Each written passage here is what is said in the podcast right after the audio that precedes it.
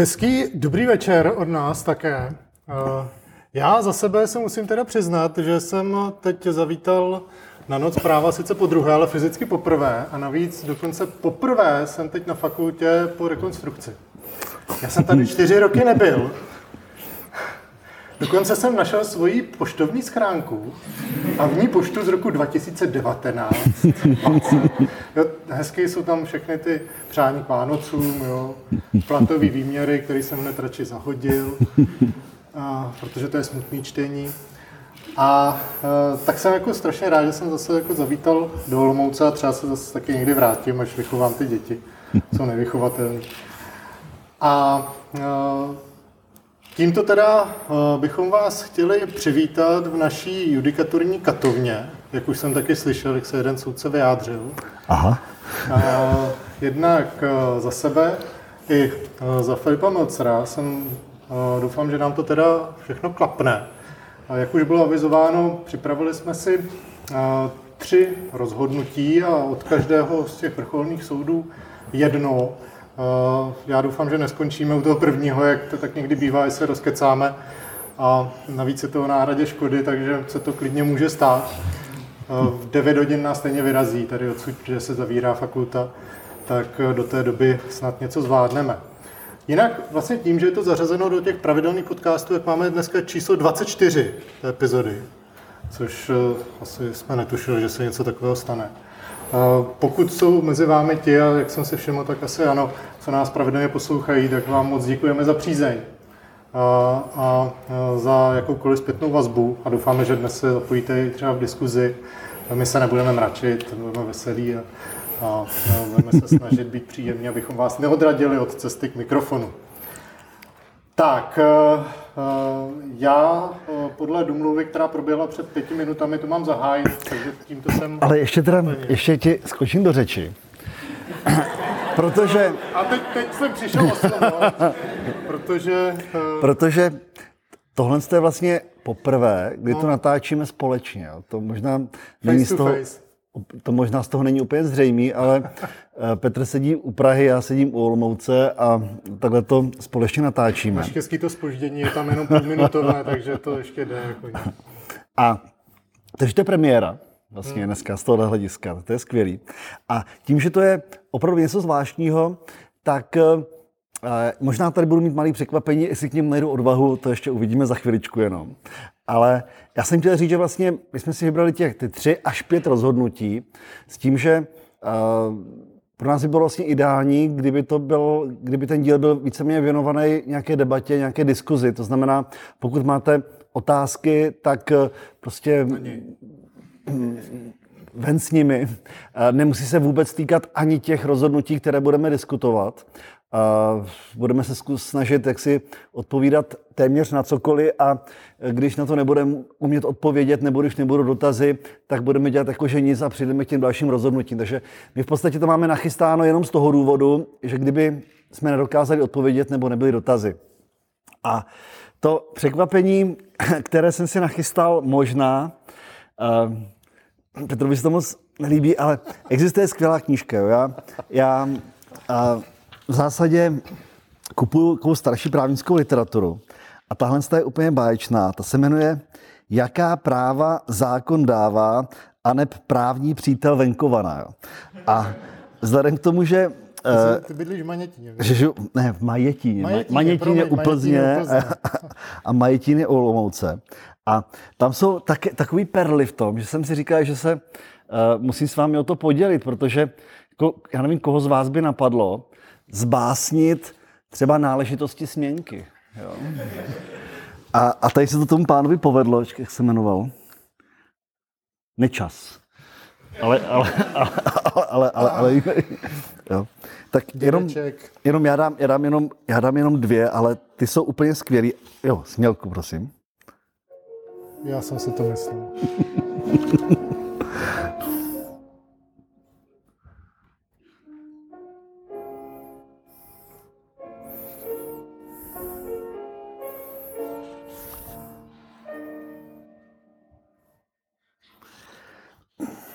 Náležitosti směnky vydané. Osm vyznačení musí mít spis jen směnkou vydanou má býti. V textu slovo směm, směnka stůj, vydateli vyjadřuj, sumu, komu, kdy, kdo, kde, datuj to a podpiš se. A ještě, ještě jednu věc tady přečtu, která mi připadá, o, to je vlastně taky pro současnost, jo. A, Myslíš jako přímo dnes? To je pro současnost, protože spousta lidí má velký problémy v exekucích, protože si nevyzvedávají poštu na poště. A, a tady se říká, kdo se zdráhá písmo vzíti, jež mu úřad podává, záhy z té své spozdělosti vlastní škodu poznává. Zavřel si tím nevědomky možnou cestu k obraně, odpůrce se za to ještě vysměje se po straně. Ale vy se smějete, ale já jsem minulý týden byl na jednání legislativní rady vlády, kde jsme projednávali zákonní práce a možná zase, zase řeknu něco, co jako nesmím a budu nepřítel číslo jedna tohoto státu. Ale tam se debatovala, možná máte za sebou pracovní právo, tam se debatovala problematika doručování v zákonníku práce. Asi víte, jak je strašně složitá. A tam padaly takové jako perly, že kdyby se do toho sáhlo a třeba to zjednodušilo se pro ty strany, takže by padl sociální smír v České republice. Jo, a to je v zápise. A, a vyloženě tam jako ze strany některých lidí tam zaznívalo, že doručování má být složité, protože to je jako ochrana toho zaměstnance. Aby se tomu dokázal Jasně. Takže jsme se trošku posunuli přece jen jinam. Dobře. Ale je, je hezké, mně se, mně se básničky líbí, já teda vychovám ty děti, tak maximálně bych mohl zarecitovat Žába leze do bezu. Ale to si nechám na někdy jindy. Hele, mám ještě další, jo. to nebyly všechny tady tyhle, ty, takže kdybyste jo? chtěli, tak jako můžu ještě potom přidat, ale to nechám maximálně jako na vyžádání. Určitě, bude přídavek. No. Tak nám popiš to první rozhodnutí. To první rozhodnutí, jak jsem avizoval, tak je, no, týká se náhrady škody a je to z nejvyššího soudu. Eh, zase spisové značky budou pak uvedeny na všech našich kanálech. Tak eh, jen tady v rychlosti, to tedy 25. senát CDO 3497 lomeno 2021. A je to takové poměrně jako jednoduché rozhodnutí v, ve skutkově nepříliš složité věci, ale nás s Filipem to zaujalo, protože oba dva si myslíme, že to tak jednoduché zase není. A že tam možná ty soudy přehlížejí něco, co by přehlíženo být nemělo. Když to uvedu ten skutkový stav, tak e, šlo vlastně o koně. Tedy o jeho ustájení. Představte si to, jako uh, máte že, malou dceru čtyřletou, přijde za váma a řekne, táta, já chci poníkat. No, tak co uděláte, že Místo poníka se snažíte to ukecat třeba na potkany, že Ale když byste náhodou jako chtěli pořídit podnik, jak musíte řešit, kde ho ustájíte. No a tady řešili, nebyl to podnik, byl to závodní kůň, že, se kterým měli taky v plánu objíždět různé závody a trošku na tom taky vydělat. A toho koně se nechali, nechali ustájit v profi, v profi stádích. No a co čert nechtěl, ten kůň se tam zranil. Bohužel. A zaklínil se mu tam noha, kopito mezi špatně dovřené dveře toho jeho boxu a i přesto, že se ho snažili léčit, tak prostě musel být nakonec utracen. A šlo tady eh, primárně o otázku eh, jinou, ne, nesouvisející s náhradou škody. A to, jestli v té smlouvě, když si tedy ten eh, vlastník toho koně, který ho tam předával k tomu ustájení, si jednal s tím, eh, s tím podnikatelem, že ten podnikatel nebude, tady bylo, že nebude odpovídat za případné jím nezaviněné zranění či úhyn koně. Tak jestli tohle ujednání tam má eh, v té smlouvě být, eh, řekněme, vyškrtnuto a nemá se k němu přihlížet, protože eh, ten vlastník toho koně tam jednal jako spotřebitel a měl by být tedy chráněn, nebo naopak, jestli tam vystupoval v pozici také podnikatele nebo v rámci výkonu své podnikatelské činnosti a jestli je možné tohle nějakým způsobem vyloučit. Soudy tam dospěly k tomu, že ten poškozený tady byl v postavení spotřebitele a vlastně na pozadí tohoto sporu se tam řešilo pod jakou skutkovou podstatu vlastně přiřadit tu náhradu škody a řešit tu škodu. A soudy tam dospěly k závěru, že to je vlastně už dávno vyřešené. Tady máme dnes v občanském zákonníku paragraf 2944, který přece řeší uh, škodu na, převza- na věci převzaté k plnění závazku. A že to je stejné, jako to bylo dříve. Máme tady už judikaturu, která už dříve koně, který byl předán vlastně k ustání, tam také řešila. A že to má být podle tohoto paragrafu. A vlastně není to nějak složité. No, no my si s Filipem myslíme, že to zase tak jednoduché není. Ne, než se dostaneme k z tomu, možná ještě jenom, teďka je případ, teď úplně čerstvý, kde by se tenhle judikát dal taky dobře aplikovat. Možná se zaznamenali, že znáte toho Kadyrova, to je uh, takový jako uh, čečenský, čečenský vůdce a on měl Česku ustájenýho koně, který mu teďka ukradli. Jo. Takže, a to dobře udělali. Jo. Dobře udělali. Já si myslím, všichni si myslí, že jsem to ukradl sám, teda, jo, ale, protože on byl teda pod nějakými sankcemi. Ale to samozřejmě nikdo neví. A to je přesně i otázka na tenhle ten případ. Jo. A Teď mě zajímalo, jestli ten Kadyrov má taky v té smlouvě, že ten, kdo se tam to ustájuje, takže se taky z, z, jako nevlastnižené Kadyrov, že se vzdává práva na náhradu škody, nebo že ten mu neodpovídá. To by se nikdy nevzdal. To by se ne, no hlavně by se to vůči němu nedovolili asi. takže to je reálný případ, který teda ještě nebyl asi vyřešený, ale na který by se to taky docela dobře aplikovalo. A, takže tam byl, že první problém byl ten, jestli je spotřebitel nebo není spotřebitel, kdo si nechá, nechá ustájit svého závodního koně. Takže Kadyrov, jestli je spotřebitel vlastně, to je ta první otázka. No asi je, ne? No, no, jako mě to tady zaujalo, ty, ten soud to tam jako posoudil velice rychle, že prostě uh, sice ten vlastník toho koně má živnostenské oprávnění, ale je to k nějaké stavební činnosti, takže jako podniká ale úplně něčem jiným než, než s tím koněm. Uh, ale On přece jenom, zase není tam vidět úplně, úplně celý ten skutkový stav, ale je tam tak lehce popsáno, že on také uplatňoval ušlý zisk a že měl v plánu no, s tím koněm objíždět různé soutěže. A není jasné, jestli třeba neměl těch koní více, jo, což mají, že když třeba vidíte potom uh, záběry z nějakého úspěšného závodu s tím majitelem, jo, tak už říkají, jako jste vyhrál s kýmhle a s kýmhle a byl jste v Meránu, tam v Itálii a tam jste uspěl a tak.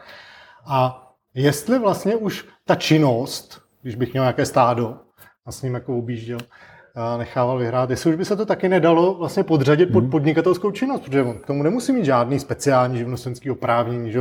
Víme, že v občanském zákonníku to podnikání máme vymezeno jako fakticitu a zkoumáme naplnění těch skutkových, uh, skutkových uh, podmínek, které jsou vymezeny v paragrafu 420 a tady jako taky, to je jako pro mě třeba otevřená otázka, že klidně hmm. nemusel být tím spotřebitelem. Oni to vlastně zdůvodnili hrozně zvláštně. Oni řekli, že to není za účelem zisku, protože ten kůň asi nebyl úplně skvělý kůň, protože se dalo předpokládat, že by za rok vydělal asi 20 tisíc, což bylo podstatně méně, než kolik bylo třeba vynaložit na to jeho ustájení. Jo. Ale, ale jmenoval se Rockefeller, jo, ten kůň. Jmenoval se Rockefeller, tím možná si chtěli něco kompenzovat, nevím, ale, ale takže to je jedna jako skupina problémů, který, který tam jsou.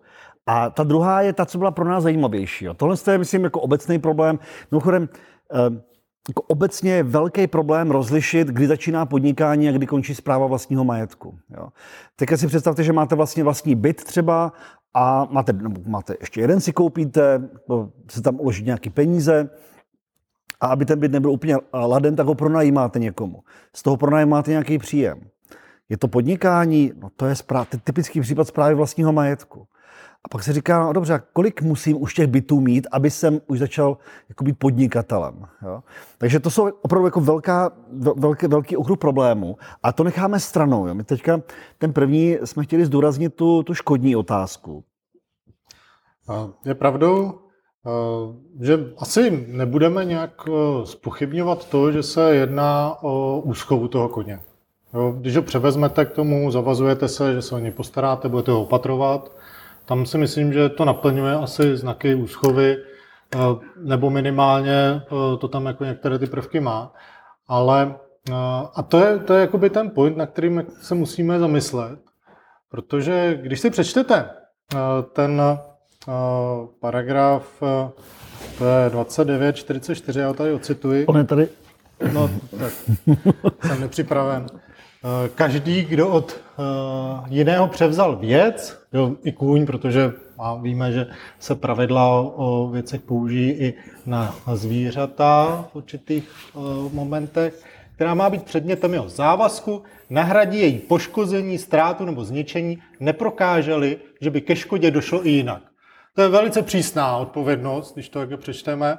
Ten liberační důvod, který je tam uvedený, tak eh, jako, se použije opravdu velmi, uh, dopadá na situace, které jsou v podstatě jako málo uh, v praxi využitelné Uh, došlo by ke škodě jinak u toho koně. No, to je v podstatě je to, to je kauzalita převzetí. Že to převzetí musí být kauzální ve vztahu k té škodě. Takže já si musím říct, kdybych to nepřevzal tu věc, tak přesto by ta škoda vznikla. Typicky, že ta, ta, škoda, ta, ta věc je sama o sobě vadná a vlastně jakoby z té věci samotné tam si něco začne rozkládat nebo něco tam začne jako Ten působit. Ten nemocný tak, to je přesně a ono. to odhalit jo, jo, jo. by tam chcípnul. No, jo, jo. A uh, tady, uh, tady uh, je vidět opravdu, že je to velice, velice přísné. A to co, to, co vlastně tam jakoby ty soudy vůbec neřeší, ale ono se to neřeší ani doktríně, protože když se podíváte do většiny komentářů třeba k předchozí právní úpravě, tak tam se jasně píše, no teď tohle je, no, ta škoda na převzaté věci, to je jedním z případů je právě úschova, jo, takže jakmile někdo tady převezme tu věc do úschovy, jak se to řeší podle toho paragrafu 2944, ta škoda, tak dále. No ale je asi dobré podívat se do těch pravidel té úschovy, jak jsou vlastně napsána a jestli to sedí. Já jsem, když se tady teda najdu, ty budeš rychlejší? Než já budu rychlejší, já to můžu nalistovat. To, to je právě výhoda toho, když to nahráváme doma. Že to máme každý před sebou. mám to tady. Tak, paragraf 24.02, hledej šmudlo. Už to mám. A no. Smlouvou o úschově se schovatel zavazuje převzít věc, aby ji pro úschovatele opatroval. Ve smlouvě lze ujednat, že schovatel může věc odevzat do úschovy dalšímu schovateli, což pro nás tady není významné. Petře, možná k tomu jenom pojmovému znaku. Jo. To je právě to, co se, kde se u nás občas ta diskuze vede. Říká se, no tohle to přece není úschova, protože on tam toho koně má jako krmit, má ho třeba trénovat jo, a tak dál.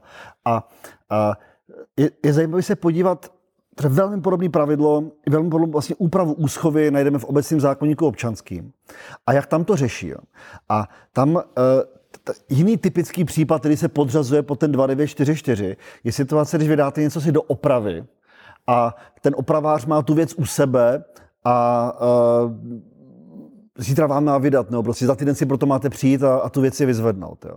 A prostě oni říkají, no tohle se přece není úschova. Zatímco v Rakousku vám všichni řeknou, no to je přece úschova smíšená s dílem, nebo dílo smíšený s úschovou. Protože mám kromě, mám samozřejmě povinnost tu věc opravit, to je nějaká smlouva o dílo, ale vedle toho mám povinnost tu věc opatrovat pod, pro toho zákazníka, kdo se tam tu věc u mě nechal. A ani na vteřinu by je nenapadlo, že by tohle to nemělo mít souvislost s tou úschovou. Takže když říká, že to má ty prvky té úschovy, to je prostě přesně pravda. Jo. Ano, ta povinnost opatrovat často bude vlastně různé jiné závazky jako doprovázet jako vedlejší povinnost. Tak, tak, no. no, v tomhle. A na to, na to také někdy zapomínáme. A, a u té úschovy, když pak se podíváte do dalších těch pravidel, tak zjistíte, že vlastně ona se tam řeší škoda. A, jak, a v jakých případech se nahrazuje. Takže když tam máte a, paragraf 24, tak, 2403. Schovatel opatruje převzatou věc, jak bylo ujednáno, jinak tak pečlivě, jak to odpovídá povaze věci a jeho možnostem, aby na věci nevznikla škoda a po uplynutí doby úschovy věc schovatele vrátí spolu s tím, co k ní přibylo. A pak je tam 2405.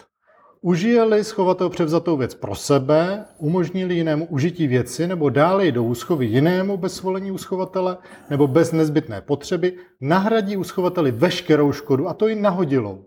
To neplatí, prokáže-li schovatel, že by škoda postihla věc jinak. Takže tady máme trošku jiné pravidlo u té úschovy. primárně vlastně odpovídám za porušení té povinnosti a pak je tam pro určité případy zpřísněná odpovědnost při zneužití vlastně toho institutu té, té úschovy.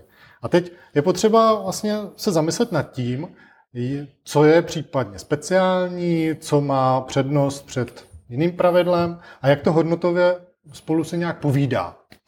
No, protože eh, kdybychom šli podle těchto pravidel, tak zjistíme, že ta odpovědnost primárně je vlastně mírnější než podle toho paragrafu 2944, kde je to velmi přísná objektivní odpovědnost, jak se ukazovalo, eh, jenom eh, s velmi omezenou s velmi omezeným liberačním důvodem. A vlastně tahle úvaha nám tam s Filipem chybí, těch rozhodnutí, které se tohohle týkají.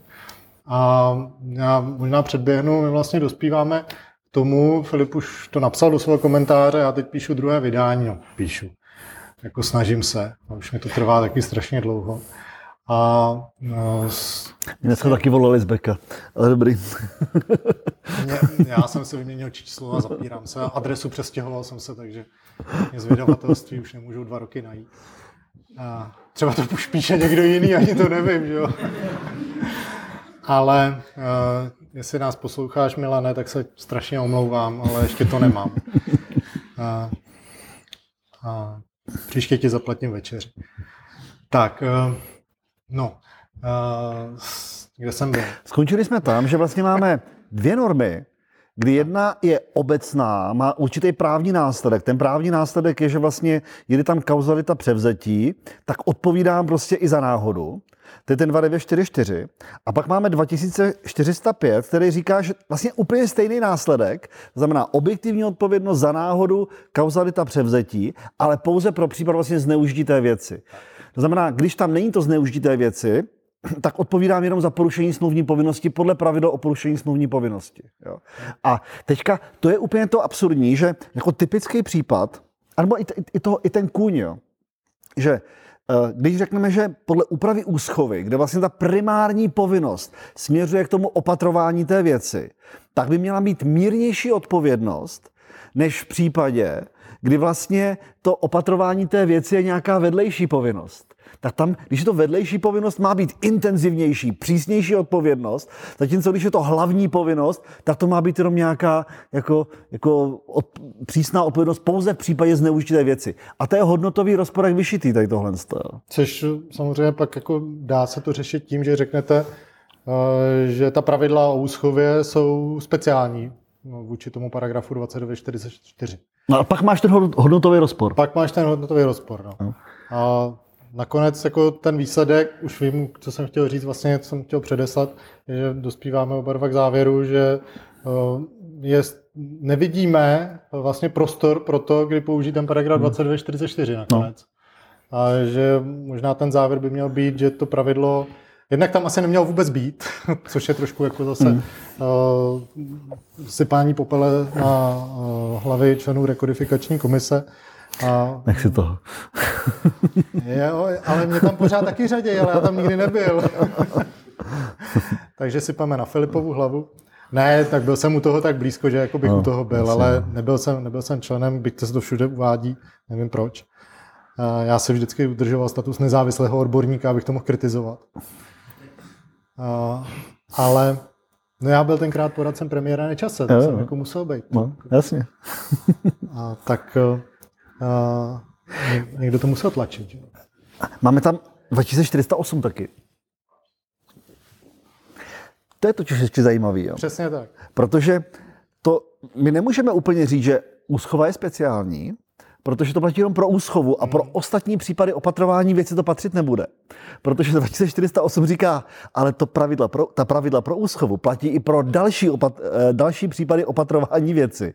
To znamená... se to strašně rozšiřuje. Takže to, co ti Rakušáci samozřejmě dovozují jako, jako samozřejmost, tak my máme explicitně napsáno v zákoně, a tam už ten rozpor s tím 2944 je obrovský. Jo. A jenom možná k tomu, jak se to tam vlastně dostalo do toho zákona, protože a mimochodem to vysvětlí i to, proč dneska soudy to aplikují a v zásadě jim to připadá jako úplně normální, že to aplikují. Protože my jsme to tam měli, ten 2944, tam máme v nějaké podobě vlastně od roku 64.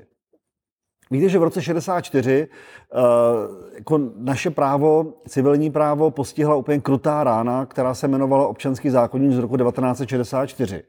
A to, to vlastně to byla totální destrukce vůbec civilního práva. Která... Na Egypt muselo být 10 morových ran, stačilo. Jo, na, no, ono taky tomu ještě něco předcházelo, ale tady tohle bylo opravdu zásadní. A uh, ta vedla k tomu, že vlastně Eh, ta klasická úprava úschovy, která třeba byla v těch, těch předcházejících předpisech, tak byla opuštěná, byla výrazně zestručněná a hlavně ještě to právo nám rozlišilo takzvané služby, což byly závazky mezi občanem na straně jedné a socialistickými organizacemi na straně druhé. To znamená, to si můžeme představit jako jakési spotřebitelské právo té doby. A potom tam byly závazky jenom mezi občany Což fakt se na to podívejte do toho zákona, do, do původního znění občanského zákonníku z roku 64, nebudete věřit, že tohle to mohla být právní úprava. Tam máte pár paragrafů, které řeší jako hrozně málo otázek, prakticky neřeší téměř nic. A vedlo to k tomu, že takže, takže v rámci vlastně uh, těch vztahů mezi občanama to vůbec nebylo upravené speciálně. Uh, pro služby, teda na jedné straně byly ty socialistické organizace a na druhé straně ten občan, tak tam se řeklo, tam to dáme do náhrady škody. A nebo vlastně ne, pardon, Zůstalo to v rámci úpravy té, té úschovy, ale tahle přísná povinnost platila pouze pro ty socialistické organizace. To znamená, neplatila ani ve vztazích mezi občany navzájem. A v roce 90, jo, a tam můžeme říct, OK, prostě ty, ty socialistické organizace byly buď to stát, anebo kvazistát. Jo? Takže prostě chceme ty dneska taky říkáme, chceme spotřebitele chránit, tak tam si to možná nějak dokážu právně politicky vysvětlit. Ale potom v roce 91 došlo k tomu, že uh, ta pravidla, která platila pouze, pouze pro služby, tak se zobecnila a udělalo se z toho obecné pravidlo úplně pro všechny. Jo.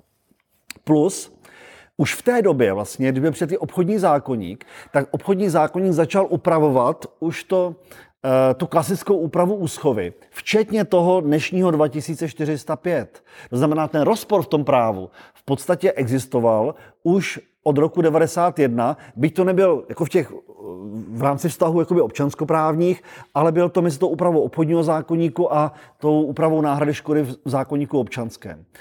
Paradoxní, a to ukazuje opravdu jako stav civilistiky v té době, že si to vlastně nikdo nevšiml a nikomu to nevadilo. Prostě jak všichni byli zvyklí aplikovat to pravidlo o těch službách, tak eh, to se akorát řeklo, jasně, to jsme vždycky měli, od roku 64 znamená pro spoustu lidí vždycky, to jsme vždycky měli, teď se to rozšířilo i na ty ostatní občanskoprávní vztahy, no tak prostě jedeme, jo? A já tím musím zastavit a zastavit. Uh, ne, že si nikdo nevšiml. Když Filip dospěl k tomu, že mu nechali už psát kus komentáře v Linde, tak jsi to tam napsal. Tam už to bylo? Hmm. Aha. Hmm. Ale eh, je pravda, že ta setrvačnost v té judikatuře se často jako ukazuje jako jeden z takových problémů toho, eh, kdy jste na nějaké cestě, jdete uvozem a prostě je to jednoduché, dělali jsme to tak vždycky, tak to tak budeme hmm. dělat dál. A někdy potřebujete jako takové to nakopnutí a ukázání toho, že třeba ta cesta úplně není dobrá, že vede do, do pekla. A, a, a pak je to o tom vysvětlování, vysvětlování. A, a tenhle případ je strašně zajímavý i metodologicky, hmm. protože vlastně máte případ víceméně kolize dvou norem. Já se přiznám, že si v zásadě nedovedu moc představit, na co jiného by se ten 294 mohl aplikovat, než na případy těch, těch 2408, to znamená na ty případy, kdy mám povinnost opatrovat věc pro jiného. Jo? Ale já... Když ji přebírám, tak samozřejmě s tím je spojená povinnost opatrovat pro toho jiného. No, jo? Já když jsem uh, vlastně... Že moje psaní komentáře je jednoduché. Já přečtu, co napsal Filip a pak jako píšu to opačně Melcer. a, a ne, my máme jako zase trochu, když prozradíme z kuchyně psaní komentářů, tak když máte někoho, jako, k komu máte nějaký přátelský vztah, tak ne, nepíšete tam jako, že byl Melcer, jo, a tak ale napíšete, že to je zajímavá myšlenka, že stojí za to ji jako třeba hlouběji proskoumat. Jo, to třeba Filip napsal několikrát k mému komentáři, kdy já dneska vidím, že, to, že jsem napsal jako totální blbost. A, a já to teď používám naopak. A když tam je někdo, koho jako nemáte rádi, nebo kdo je vám nesympatický, tak jako napíšete absolutní jako žvást, jako svoboda Karel a tak. A, a Uh, ne tak tvrdě, zase to neprojde přes redaktory.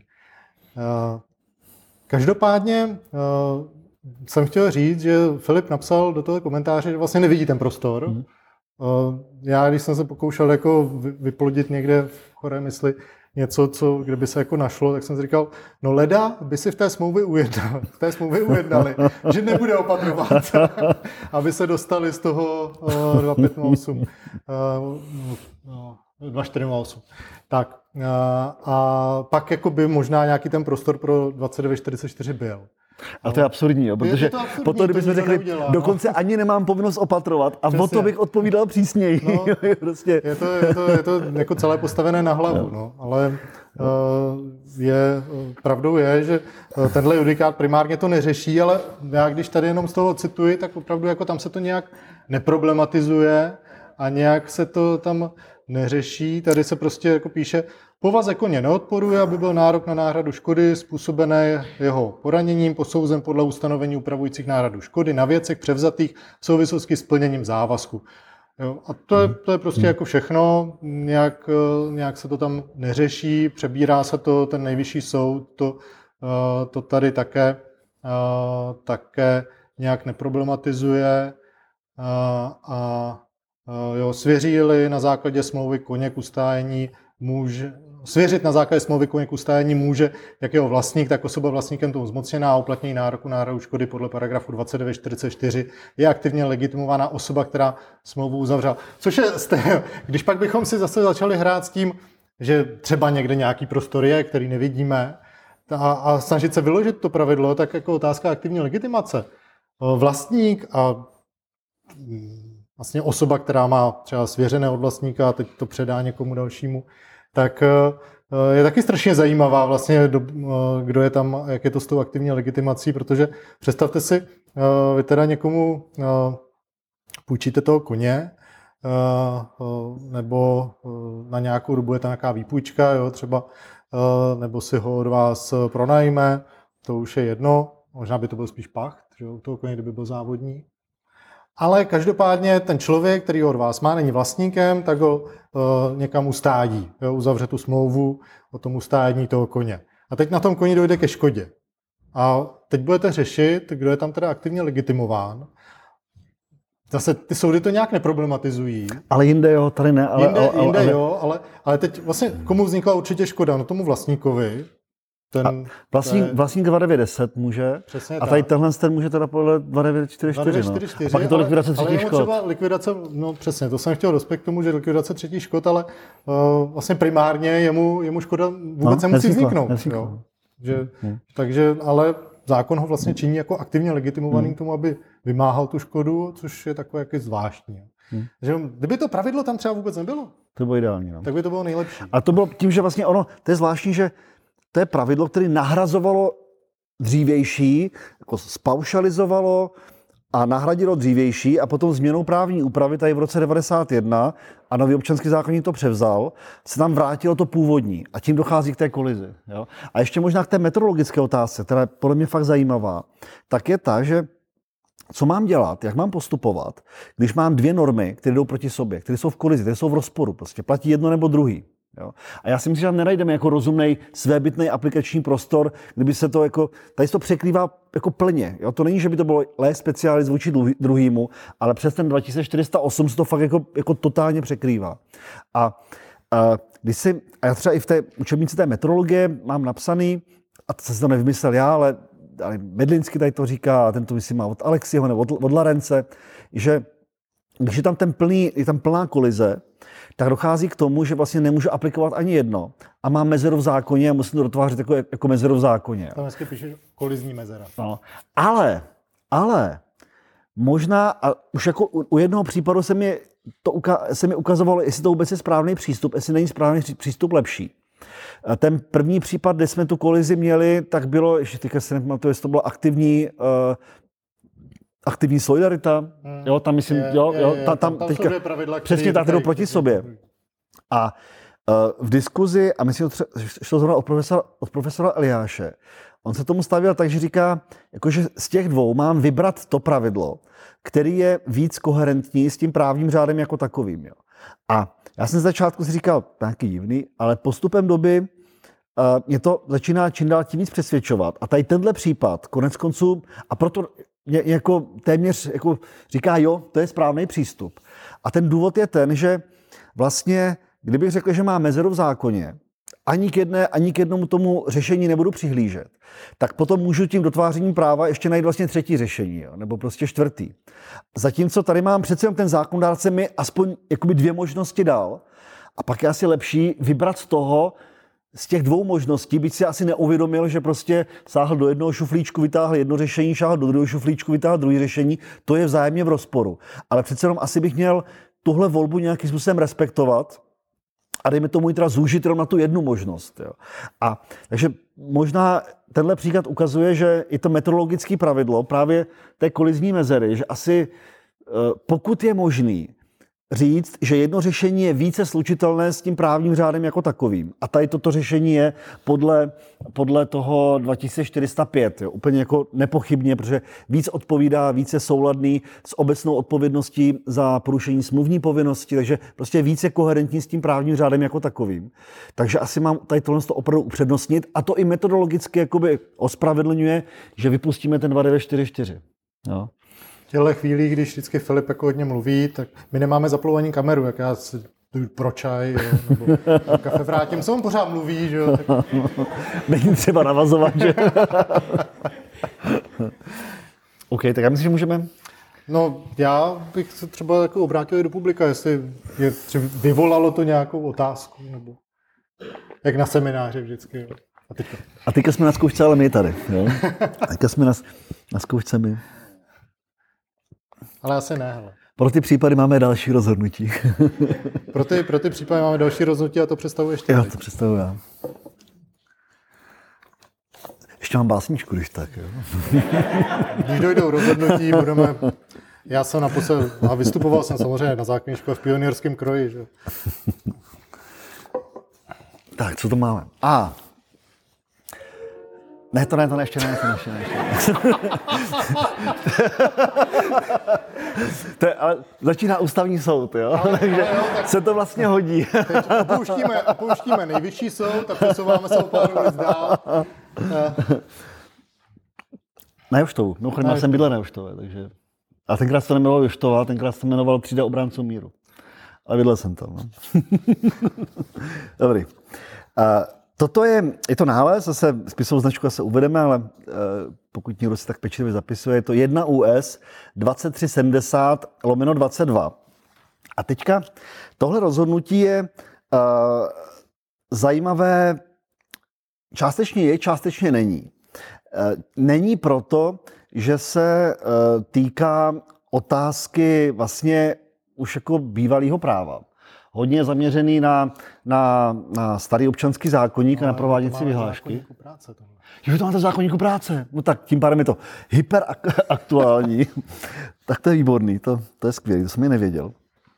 A, a řeší, teda, řeší teda otázku, kdy vlastně vzniká a kdy se stává splatným nárok na náhradu nemajetkové újmy v situaci, kdy vlastně soud musí nějakým způsobem konkretizovat nebo musí v konečným, konečným slovem říct, v jaké výši eh, ten nárok bude. Jo? Eh, já to trošku možná předběhnu. Eh, obecně platí, že výše nároku na náhradu nemajetkové újmy se musí řešit přes eh, takové pomocná pravidla, které máme jednak v občanském soudním řádu a máme i v občanském zákonníku, protože tady to nejsme schopni přesně vyčíslit. To není jako škoda, která mě vznikne, kde si nám znalecký posudek a znalec mi řekne, já nevím, auto stálo předtím tolik a teďka stojí tolik. Ono i to, co si co ty znalci zprostuje kolikrát jako alchymie, ale u té nemajetkové újmy, tím, že vlastně penězi oceňují něco, co není ocenitelné penězi, tak samo o sobě ukazuje, že to prostě je je eh, jako problematické. Takže my tam, když soud o to má rozhodnout, tak víceméně musí rozhodnout podle nějaké úvahy, podle nějakého spravedlivého uvážení. A máme to jednak v občanském zákonníku, uh, 2955 nebo 3, mi se pletou dva paragrafy. A druhý mám ve 136 o seře. Jo. Se rychle mrknu teda. myslím 55, 55 že jo. Jedny moderace a druhý je tady tohle a místo furt plete. Tak, tady to je. Já bych ti to našel. 55, jo, 55. A už tam jako vzniká otázka, no dobře, když vlastně to určí podle spravedlivé úvahy soud, tak uh, kdy mě jako tomu škůdci vzniká povinnost platit? Jo? Kdy já se dostávám vlastně do prodlení? A protože samozřejmě podaná nějaká žaloba, nějaká výzva jde, často předžalobní výzva, potom je podaná žaloba a potom po nějaké době v našich podmínkách často po dlouhé době, dojde k tomu soudnímu rozhodnutí a tam už je, tam je to zafixováno, ta částka. Znamená to, že já jsem ohledně této částky byl v prodlení už jaksi od samotného počátku, od, dejme tomu, uh, uh, té výzvy, kdy já jsem prostě nezaplatil. A tady se jedná ještě o zajímavější moment, protože starý občanský zákonník, uh, když se nahrazovala újma na zdraví, tak odkazoval na Eh, prováděcí vyhlášku, kde prostě bylo nějaké bodové ohodnocení a vlastně právním předpisem, byť podzákonným, právním předpisem bylo stanoveno, jakým způsobem se má spočítat výše té náhrady. Jo. Bylo tam prostě nějak, nějaký body a pak tam bylo ocenění. Což je přesně svět dnešního pracovního práva, jo, přesně tak. kde o, tam to neřeší jako občanský zákonník. Možná si pamatujete, puste si podcast číslo 2, který jsme měli, kde jsme řešili vlastně také jeden nález ústavního soudu a tuhle problematiku. A Eh, zákonník práce právě tam má také odkaz na nařízení vlády, které řeší pak ty body jo. a kolik máte dostat. Máme ten 444? Jo, tak tohle je starý občanský zákonník a tam je právě řečený, že Ministerstvo zdravotnictví stanoví v dohodě s Ministerstvem práce a sociálních věcí vyhláškou výši, do které lze poskytnout náhradu za bolest a snížení společenského uplatnění a určování výše náhrady v jednotlivých případech. Jo? Takže to je to vlastně zmocňovací ustanovení. A pojďme na ten další snímek. A to je ta prováděcí vyhláška. A tam v paragrafu 7 odstavec 3 se říká, ve zvlášť výjimečných případech hodných mimořádného zřetele může soud výši očkodění stanovených podle této vyhlášky přiměřeně zvýšit. A Teďka, jak je to naformulováno, tak vznikl v české praxi dojem, že to je v podstatě konstitutivní rozhodování. Jo? Že jdeme tomu, OK, možná tam od samotného počátku vznikl nějaký nárok, který by se dal spočítat jaksi podle těch bodů a podle, podle, podle toho, eh, když to vynásobím jakoby korunovou cenou toho bodu. Ale to zvýšení podle tohohle z toho ustanovení už záleží na úvaze toho soudu. A tím pádem ten soud to musí dělat konstitutivně. Tohle to bylo to přesvědčení. To má obrovské důsledky do těch úroků z prodlení. Že? Protože pokud to soud stanoví konstitutivně, tak do té doby, než rozhodne, já nemůžu být, rozhod- já nemůžu být v prodlení, protože ten nárok ještě nevznikl. Já nemůžu být v prodlení s plněním nároku, který ještě nevznikl. Jo? A a tohle byla dlouhodobá praxe, to jo. jako je 20 let zpátky, to se jo. drží všechno, jo. několik rozhodnutí, jo. které to, no, které to jako nejvyšší soud tam opakuje. Jo. A uh, i v tomto vlastně, i ty obecné soudy v tomto případě postupovaly úplně stejně. To znamená, uh, teďka si ne, nejsem jistý, jestli ta odvolačka, ta, ta, jestli ten prvostupňový soud to náhodou nepřiznal a odvolačka to nezamítla, nevím, jo, ten nevím. Ale každopádně určitě odvolačka, určitě nejvyšší soud řekli, že v tom rozsahu tohoto ustanovení, v tom navýšení, je to konstitutivní rozhodování a tím pádem nepřiznali vlastně úroky z prodlení za tu dobu od výzvy do, do rozhodnutí soudu. Jo? A v tomhle rozsahu to zamítli. Ukazuje to jednu věc. Zaprvé to ukazuje že se to týká pouze toho rozhodování podle toho paragrafu 7 odstavec 3.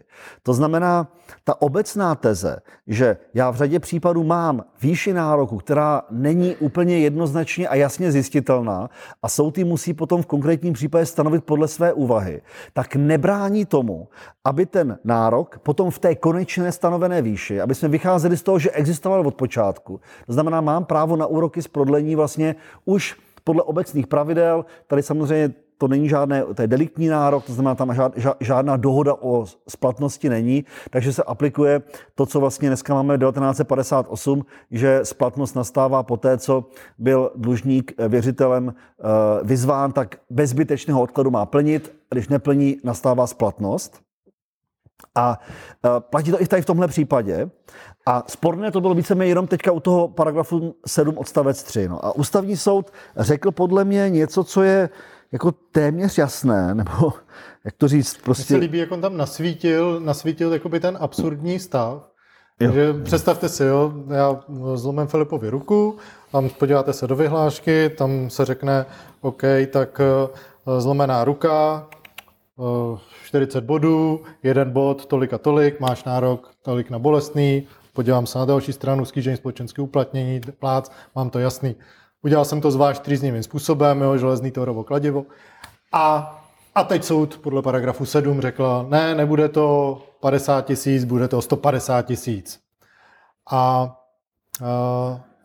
vlastně já, když jsem viděl, co jsem udělal, tak jsem se kál a zaplatil jsem mu 200 tisíc rovnou jo, na náhradu a on si myslel, že to málo. Já jsem se radoval jenom chvíli, než si nalistuje 2991. a, a teď vlastně soud říká, že já jsem plnil předčasně. Bez právního důvodu. Bez právního důvodu, protože on ještě nevznikl mu nárok na to zvýšený. Hmm. To by o tom musel rozhodnout soud.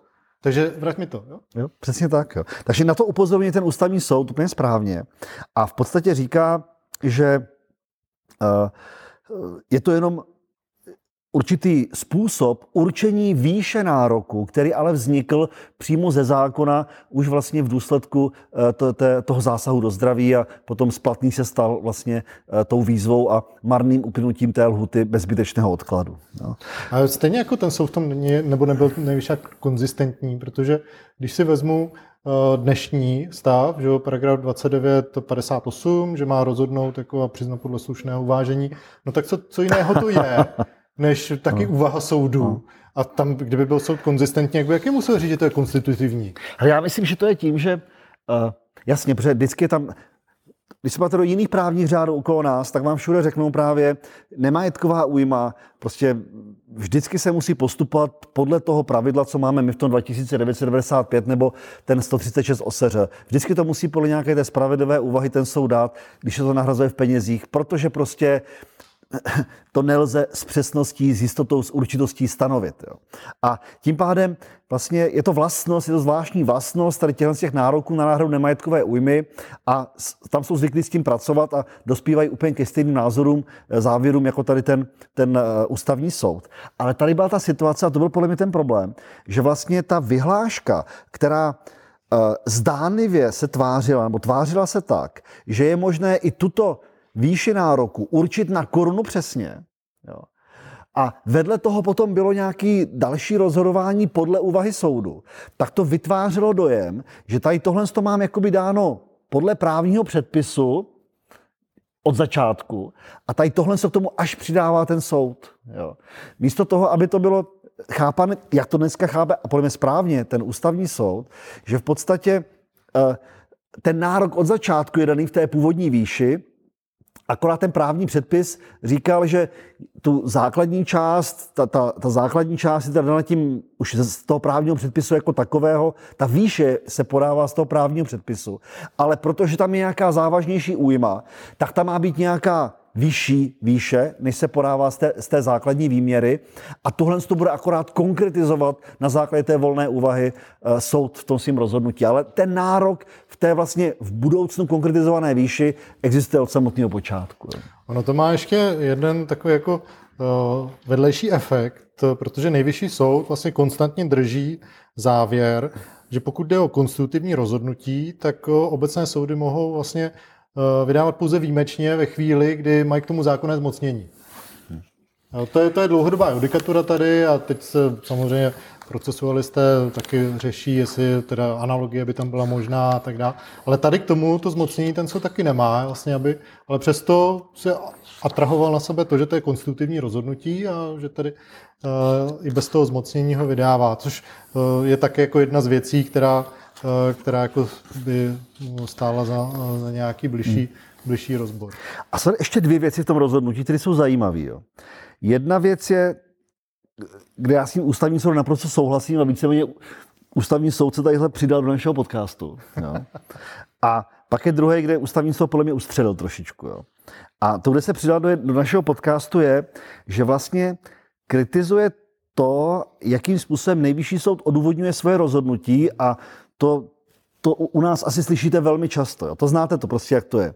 Nejdřív i nějaké rozhodnutí nejvyššího soudu, které něco řekne, v podstatě tam žádná argumentace není. Pak máte druhé rozhodnutí, kde řekne, jak už nejvyšší soud rozhodl v rozhodnutí tom a tom, to znamená, jako by tam žádná další argumentace zapotřebí nebyla. A potom máte třetí rozhodnutí, kde říká, podle ustálené rozhodovací praxe nejvyššího soudu, to má být tak a Ale tak. Ještě, ještě někdy se k tomu přidává odkaz na doktrínu, což je eh, třeba část pasáž komentáře, kterou napsal ten příslušný soudce. Sto, přesně tak, přesně tak. Jo. A tady to přesně říká, zjednodušeně řečeno, v judikatoře obecných soudů se ustáleně vychází z rozsudku nejvyššího soudu a tak dále z roku 91. V něm však žádné konkrétní argumenty svědčící pro závěr, že u peněžitého nároku na nemajetkovou újmu má jít o konstitutivní rozhodnutí, nalézt nelze. Jo? Takže to, to, to, je ta, to je ta jaksi uh, kritika, která, když se dneska podíváte do, rozhodno, do, do rozhodování uh, a nejenom nejvyššího soudu, velmi, nechci se my paušalizujeme, protože samozřejmě uh, se zaměřujeme na ty problematické jevy. Jo? A znova říkám, to, to neznamená, že by neexistovaly prostě stovky, tisíce úplně skvělých rozhodnutí. Jo? Takže berte nás tak, že my jsme jako my jsme v podstatě jako, jako novináři, kteří mluví o těch nehezkých věcech v politice a ve státní správě a politici si potom stěžují, že jako neříkají o tom, co se povedlo a co bylo fajn, jo? protože z povahy věci prostě se snažíme upozorňovat na to, kde je trošku problém. Statisticky jo? jsme dva ku jedný, takže zase i o těch hezkých věcech. A třeba tohle je zrovna jedno z nich, ten nález no, já, já, soudu, já, to, jako... já to napravím za chvíli. No, tak teď to zatluč na hřebíči. Jo. Takže když se pojáte do těch rozhodnutí, tak se v podstatě neargumentuje uh, právním předpisy. Ta, jako, vel, jako v řadě rozhodnutí nemáte pro argumentací tak, že byste řekli, mám tady nějaké, nějaké ustanovení, nějakou normu a já se pojám, jaké jsou předpoklady té normy a ty aplikuju. Jo. Já teďka jsem třeba viděl rozhodnutí, a to byl teda odvolací soud, a tam dovolání k tomu. A, a tam máte na, na 15 stránek možná, kde máte zjišťování skutkového stavu, pak tam máte uh, různý povídání, na konci jsou řečeny čtyři paragrafy, bez jakékoliv ale jako rozboru těch paragrafů a, a předpokladů, které ty paragrafy mají, a pak je tam hozený závěr. Jo? A samozřejmě tam nějaký paragraf chybí, takže to bude ten do toho dovolání. No, no, často také soudy pracují s bloky. Jo? Znáte to, když píšete seminární hmm. práci, doufám, že ne jako drtivé většině, ale ctrl, c, ctrl, A, a to se stává třeba jednomu senátu, nebudu jmenovat, řeší pracovně právní věci. Eh, a ten eh, třeba ve starém zákonníku práce ještě dlouho i po různých novelizacích přetrvával pojem eh, jiná škoda, protože za komunismu se nesměl říkat zisk. Že? Prostě neměli jste zisk, takže nebyl ušlý zisk, říkal se tomu jiná škoda. A pak už se to i v tom zákonníku práce nahradilo, taky už je tam ušlý zisk. A, uh, ale ten nejvyšší soud, jak pracoval s těmi bloky, s těmi rozhodnutími z těch 70. let, tak pořád ještě v roce třeba 2015, 16, tak těch rozhodnutí píše o jiné škodě. Hezky. No a pak je tady jedna věc, na kterou, kde asi ustřelil trošku ten ústavní soud, a, uh, ale on odkazuje na předchozí rozhodnutí, kde ustřelil taky. A to je jako paragraf, který vlastně jako první začal budit velkou diskuzi po té, co nový občanský zákonník nabyl účinnosti. Je to paragraf 3030, který v podstatě říká, že i když se aplikují starý právní předpisy, tak musím použít ty základní ustanovení těch prvních 14 paragrafů toho nového. A teďka Uh, jako vzešla veliká jako diskuze o tom, uh, co to znamená tady tohle. Co to znamená, uh, že mám teda použít i na staré předpisy, nebo na ty staré případy, i když se aplikují staré právní předpisy, že mám použít eh, těch prvních 14 paragrafů. A ono, kdyby jsme to vzali do slova, tak by to v podstatě mohlo chtít i pravou, ret, pravou retroaktivitu. Jo, protože samozřejmě zákon říká, že i ty přechodní ustanovení říkají, že na to, co se odehrálo před prvním první 2014, tak aplikují dosavadní předpisy, to jasný. Jo. A znamená to, že i na to, co se odehrálo před prvním první 2014, aplikují těch prvních 14 paragrafů. Pak by, to byla, pak by to byla pravá retroaktivita. Protože pak bychom to aplikovali na skutečnosti, na jevy, které se odehrály před nabitím účinnosti té normy. Jo? I když, aby jsme byli upřímní ruku na srdce, když si přečtete ty první paragrafy, jasně, to, to bylo stejný. není nic nového, jasně, jasně, co už by nebylo v tom jasně, právu. Jasně. Jo? ano, ano a ne. Já, ono to lezi bylo popírané v tom starým právu, takže ono by... To ale, ale zrovna ústavní soud jako lezdy právě jo, jo, jo, jo, jo. Pro ústavní soud tam nebylo nic nového, jo, ale nejvyšší soud možná byl překvapený lezdy. Jo. A, a takže to, to, to, to se kritizovalo. A to se kritizovalo, kritizoval to dokonce i nejvyšší soud. A jedno z prvních rozhodnutí, já jsem to možná dokonce i přinesl. To bylo hned v roce 2014 už dokonce, ne? No, ne, no, no, ano, ano, no, spisovka je 2014, ve sbírce to vyšlo 2015, 2016, takže to je podle mě rozhodnutí z 2015, jo. A tady, a to samozřejmě mám zhlucený, takže to si pamatuju, tam je zajímavé, že on říká ten, zaprvé, že to není pravá retroaktivita, pouze nepravá retroaktivita, ale současně tam říká, co se popírá, říká, že se to vůbec nemá aplikovat na právní poměry, které vznikly za staré právní úpravy. Což to je takzvaná, kdyby to byla pravda, tak je to takzvaná plná neretroaktivita. Jo. rozlišujeme jenom pro úplnost, rozlišujeme situaci, kdy mám, mám právní poměr, vznikl mi za staré právní úpravy, trvá do současnosti a já na tento celý právní poměr i na ty okolnosti, které se udály za nové, za nové právní úpravy, aplikuju starý právo. To je takzvaná plná neretroaktivita. Typicky, typicky smlouvy, závazkové smlouvy. Já si uzavřu kupní smlouvu v roce 2000. 12. Dneska řeším, já nevím, problematiku vadného plnění nebo něčeho takového, nebo nějakého porušení povinnosti. Neřeším promlčení teďka už, jo, to, to eh, dejme tomu, že to nebylo promlčení, nebo že tam byly prostě smlouva byla uzavřena 2012, tak to budu, po, eh, budu to řešit podle starého občanského zákonníku nebo podle obchodního zákonníku. I když to, odstu, eh, i když to odstupování by se, eh, nebo ne to odstupování, ale ani ty vady by se projevily teď teprve. Jo? Byla tam třeba 15 letá záruka u toho. A uh, potom je případ pravé retroaktivity, to jsou ty situace, kdy já to nové právo aplikuju na ne na právní poměr jenom, ale i na ty jevy, které se odehrály před nabitím účinnosti toho nového. A pak je nepravá retroaktivita, kdy to aplikují na právní poměry, které vznikly za staré úpravy, a, ale na ty, na, v tomto právním poměru, na skutečnosti, které nastaly za účinnosti nové právní úpravy, aplikují nový právo. Jo? Řeším to podle nového práva. A uh, ten správný řešení podle mě je takové, eh, že a k tomu místím 3030, že když třeba mám tu eh, kupní smlouvu uzavřenou v roce 2012, to znamená i dneska bych na ní měl aplikovat starý občanský zákonník, tak na ty dnešní jevy bych měl aplikovat to staré právo, ale se zohledněním těch eh, prvních 14 paragrafů. Proto je to nepravá retroaktivita. Vlastně, když to staré právo mám aplikovat na skutečnosti, které nastaly po prvním prvním 2014, tak to staré právo musím interpretovat tak a aplikovat tak, aby to respektovalo první, první 14 paragrafů. Jo? Tohle je korektní řešení, aby to nebyla pravá retroaktivita a aby to prostě dávalo tu, to, ten paragraf vůbec nějaký smysl. No a problém je, že v tomhle tom případě nejvyšší soud právě říká, ústa, pardon, ústavní soud říká, no tady se měl aplikovat paragraf 3030. Jenže to, ta nehoda, ten nárok, který tam z toho vznikl, tak ta nehoda nastala v roce 2009, to znamená za staré právní úpravy. Jo? To znamená to, co víceméně i jako si ten nejvyšší soud jako jedno z prvních rozhodnutí, které se týkalo nového občanského zákonníku, a v zásadě, možná to není úplně přesně vyjádřený, ale podle mě jako v zásadě to myslí správně, tak eh, tady ten ústavní soud asi ustřelil, protože vlastně ten nový zákon aplikuje na škodu, která vznikla před nabitím účinnosti toho zákona a na to ten 3030 by vlastně vůbec dopadat neměl. Jo.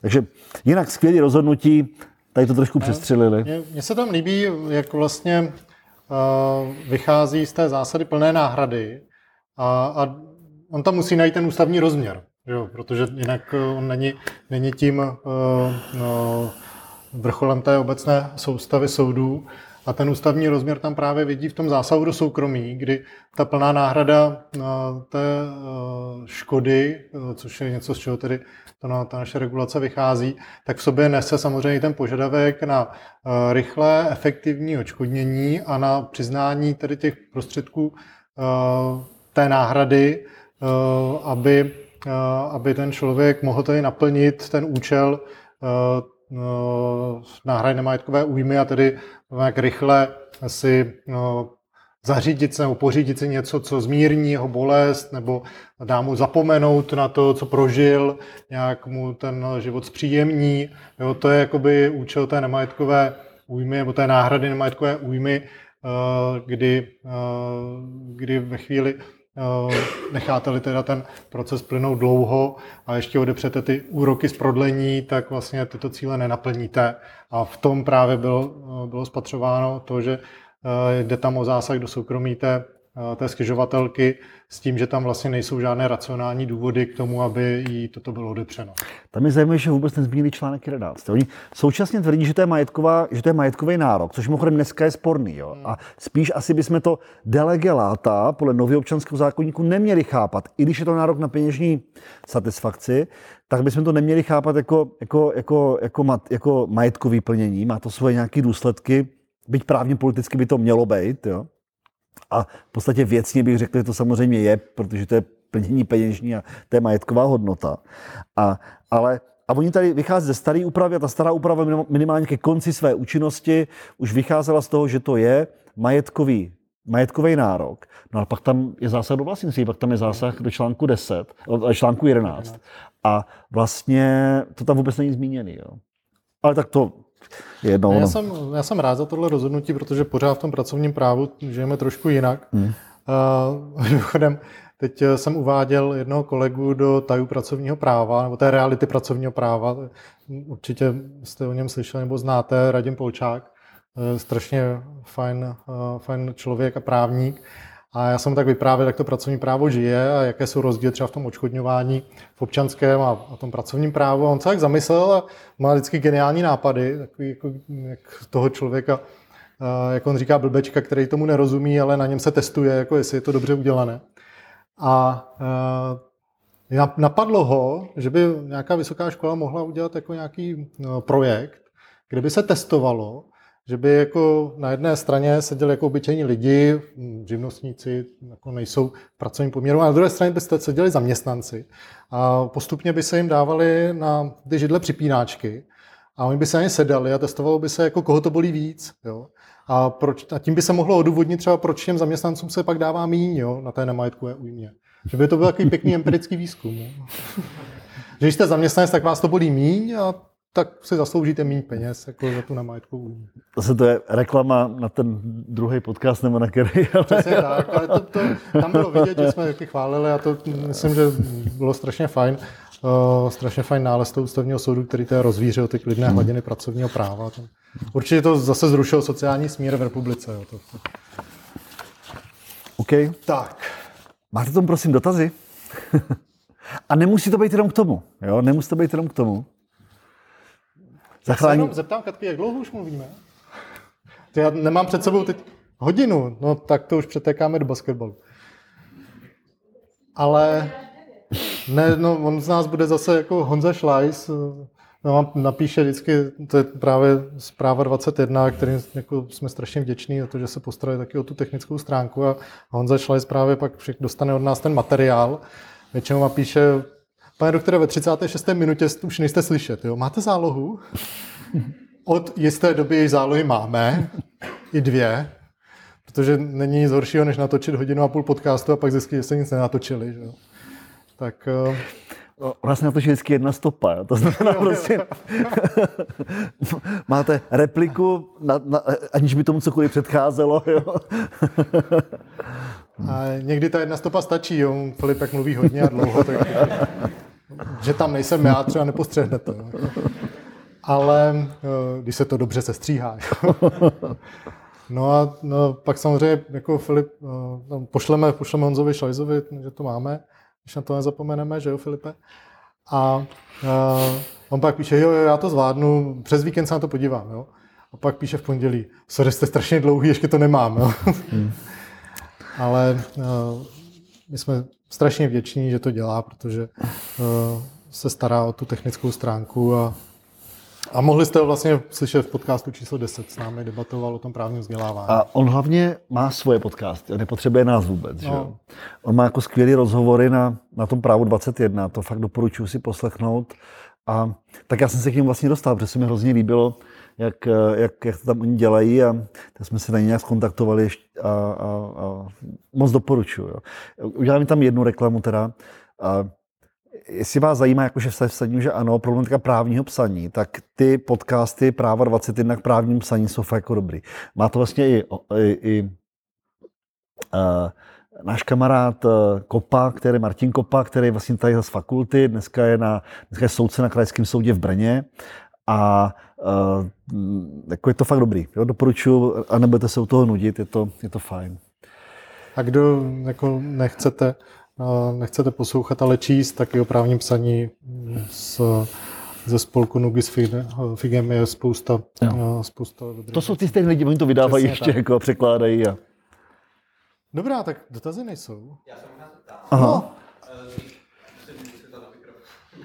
Ale vy pak nebudete, to bude právě bez repliky. Bez... To bude to, jako když, jako když to nahráváme. Určitě k mikrofonu. Tak dobrý den. Takže já se chci zeptat, když někomu způsobím nějakou nemajetkovou újmu, tak jakým způsobem zjistím, kolik po mně může legitimně požadovat? Protože v tomhle případě ta paní chtěla nějaký 850 tisíc a ten soudí zaplatil 180 a to jí to ještě zdvojnásobil o, pol, o, pol, o dvojnásobek z těch 90, z těch 90, takže jemu se to svým způsobem vyplatilo se s ní soudit, protože kdyby byl teda dobrák a zaplatil jí to hned na začátku, tak se poměrně dramatickým způsobem jakoby okradl. Hmm. Takže když někomu způsobím škodu a on po mně chce zaplatit nějakou pálku, jak prostě poznám, jestli mu to mám zaplatit, je to přiměřený nebo není? Zkusme udělat jakoby skupiny případů. Všechno ostatní, než je újma na zdraví, jo, to je jedna skupina případů. Nemajetková újma, když to, není, když to není újma na zdraví. Potom újma na zdraví, tak jak to máme my dneska, bolestné a ZSU. A jiný, jiný, jiný nechám bokem teďka. A potom to, co bylo tady za starý právní úpravy jako třetí skupina případů. Jo? Tak začnu tou první. To je to, co je normální vlastně všude jako v absolutní většině právních řádů. To znamená, já musím vlastně zanalizovat judikaturu a podívat se, jak v podobných případech rozhodovaly soudy a kolik v podobných případech soudy vlastně přiznávaly. A uh, u toho musím zohlednit specifika toho konkrétního případu, o který se jedná. To znamená porovnat to a z toho jim potom vyjde nějaká částka. Na tohle já mám hezkou historku eh, z Německa, eh, kdy... Klidně se můžete posadit. Jeden, no, jako... Nemusíte už stát. Eh, protože samozřejmě Představte si, jo, Německo, kolik, 70, 80 milionů, 80. 80 milionů obyvatel, jo, teď strašně dlouhá historie už té judikatury a tak. Já jsem se bavil s jedním soudcem na tohle téma a přede mě také postavil jako bychli, kterou jste otevřeli, tak se zlomil ten hřbet a teď to byl takový ten jemný papír, eh, cigaretový, velmi jemný cigaretový papír. A teď říkal, tak říkejte, jo, co se stalo? Jak jsem se myslel, nějaký skutkový stav? A říkal, vypíchnuté oko, šípem, jo, a Uh, poškozená se, rohovka. Se stříbrnou, se jako špičkou. Nalistoval podle obsahu, tak to máme tady čtyři rozhodnutí těchto soudů, co to řešili. Jo. Tohle je z 50. let, ze 70. Jo. A takže se tam musí provést nějaké korekce, ale tady máme ta vodítka. Jo. Dneska už to je počítač, jo. dneska už to, a ty bychle si Faltic variátek se dají sehnat ještě, jo, že si můžete pro zajímavost eh, pořídit. A tam měli tenhle fond judikatury a takhle jakoby, a teď to říkám velmi zjednodušeně, postupovali. A opravdu bylo krásné, jak se tam našli veškeré ty poškození eh, no, a, a vodítka, ze kterých se dalo vlastně nějakým způsobem podle nich postupovat. No, ale takhle musí u nás postupovat právě v těch, příp- těch případech, kdy máte, nevím, pomluvu, máte, máte, máte nějaký článek o vás je tam něco o vás škaredě napíšou, tak vám nic jiného nezbývá, než... vás někdo pomluví, že jo. Jo? Takže to je ta jedna skupina případů. Jo? To je ten vlastně standardní jakoby, přístup. Uh, druhá skupina je to, Končící co... prezident o vás řekne něco. Že? jo, přesně. Jo. Možná to stihne ještě. Určitě. Mimochodem, že? Dneska ještě. A Zamáčkem se. Jo, asi ne. To nebude tak veselé. A pak je ta druhá skupina, to je stávající vlastně 2958. A tam, aby se nemuselo jít touhle cestou, protože toho byla, z toho byla u nás obrovská obava. Jo. A možná do jisté míry oprávněná, to absolutně nechci kritizovat, o co se soudy snažili a co nakonec udělali a já to v zásadě podporuju že nejvyšší soud a ještě pár lidí, kteří se věnovají medicínskému právu, vlastně jakoby zpracovali tu dosavadní judikaturu, která byla. Takže udělali víceméně to, co se děje eh, v tom, i v tom zahraničí. A podívali se na to, co se kritizuje, že je v případě příliš málo, a potom celkově navýšili uh, tu, tu hladinu celkovou, zvedli a udělali tu takzvanou metodiku, tak, takzvanou metodiku nejvyššího soudu. Ono to není úplně, ona je to metodika, ale není to metodika nejvyššího soudu. Participovali na tom jakoby významní eh, členové nejvyššího soudu, kromě jiného. A tam si myslím, že v zásadě jste schopni dneska s nějakou velmi rozumnou mírou pravděpodobnosti, jako dospět k nějakému číslu, kolik vlastně dostanete, ale i tam máme, jak je, tady ten, jak je tadyhle ten, eh, ten paragraf 7 odstavec 3, tak něco podobného je i tam, protože se říkají dobře, a pak jsou ale ještě další kritéria, která už nesou, nesouvisí s nějakým znaleckým posuzováním, ale jsou čistě jakoby uh, otázkou posouzení ze strany toho soudce. To je, jsou vlastně kritéria, která máme dneska 2957, a pak máme kritéria, vlastně, která souvisí s věkem, která souvisí s tím, jestli, jak moc aktivní nebo neaktivní ten člověk před tím úrazem byl. Ale co je důležité, dneska bych to už popřel sám ten nejvyšší soud v judikatuře, ale tak pořád tvrdí, že v zásadě dohromady by to mělo vést maximálně k navýšení o 100%. Jo. Zatímco tady podle paragrafu 7 odstavec 3, to často vedlo k tomu, že bylo navýšení prostě o desetinásob, o desetinásobek. Jo. A to, když se na to podíváte, tak je to absurdní, že máte na korunu spočítaný vlastně podle těch základních tabulek. Jo. To znamená, máte tam to bodové ohodnocení. Ten doktor vám napíše přesný bodové ohodnocení. Pak máte přesně korunovou hodnotu bodu. To znamená, máte, máte tu kalkulačku a dosáhnete tam 69 825 korun. Jo. Přesnou částku. A potom mi řekne, dobře, dáme, se, dáme sedminásobek. Jo? A já to nevypočítám teda samozřejmě. A, dostanete, a řekněte mi, jak to výsledné číslo souvisí s tím původním. Jo, to, to, to je úplně jako, to je řádově úplně jinde.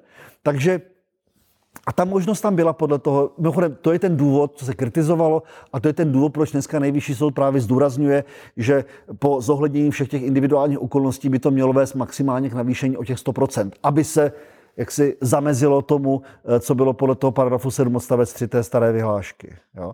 Takže, takže tam máte, dneska máte, jako, samozřejmě jsme v tom, že eh, je to podle úvahy toho soudu, jo. ale v zásadě jste schopen dneska podle mě docela slušně předvídat. No je potřeba jo. taky říct, že drtivá většina těchto věcí nejde vůbec k soudu a neřeší se sporem, ale vyřeší se mezi tím škůdcem a poškozeným za účastky pojišťovny. A ty pojišťovny samozřejmě tady mají svůj aparát na to, aby sledovali si ty hladiny, v kterých případech, kolik se poskytuje a jak. A samozřejmě zase je potřeba vidět, jaký mají zájem ty pojišťovny často, a jak, ale je dobré vlastně také eh, tohle, na tohle nezapomínat, že eh, řeknu 90% těch věcí se vyřeší právě bez toho, bez toho sporu eh, za účasti té pojišťovny, která, která má už také svoje svoje nějaké jako v úvozovkách tabulky a eh, v rámci i České asociace pojišťoven se ty informace sdílejí a ty eh, pojišťovny spolu tady kooperují. Konec konců tam také při vytváření té metodiky byli jejich zástupci. Já si pamatuju, že jsme se tenkrát sešli ve Faustově domě v, na Karlově náměstí v Praze. Tam, tam se to projednávalo. S, taky tam máme jednu vtipnou historku ale to tady nebudu zmiňovat, protože její aktéři ještě žijí a já mám nějaké hranice.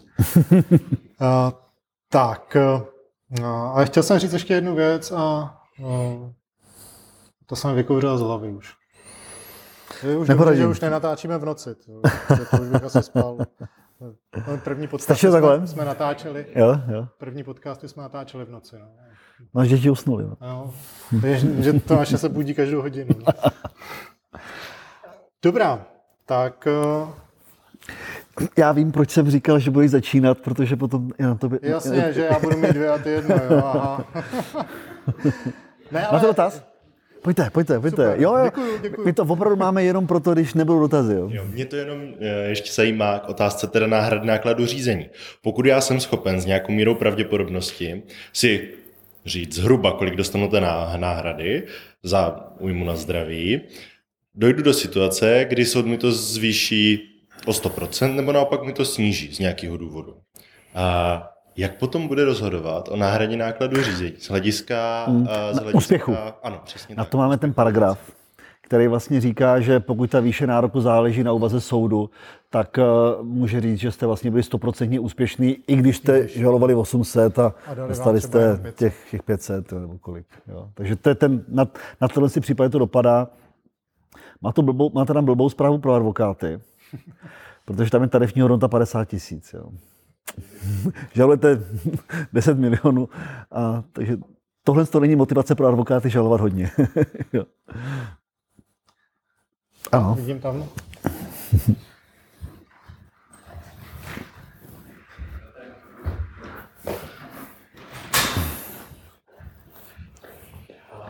Já bych se možná chtěl zeptat na obecnou otázku, ne k těm judikátům, které zazněly.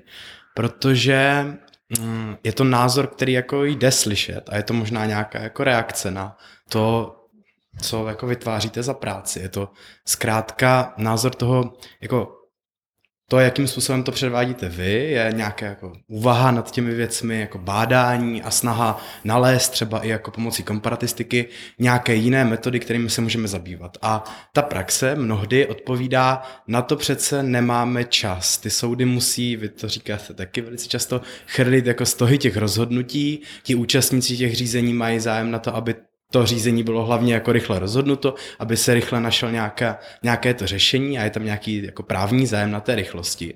Tak možná bych jenom rád slyšel, co byste na to řekli? Co byste řekli těm lidem, kteří tady asi jako dneska nesedí, ale možná mají nějakou jako negativní reakci k tomu, že přece se nad tím nemůžeme jako tak do nekonečna... Ale to je v zásadě jako... Pra...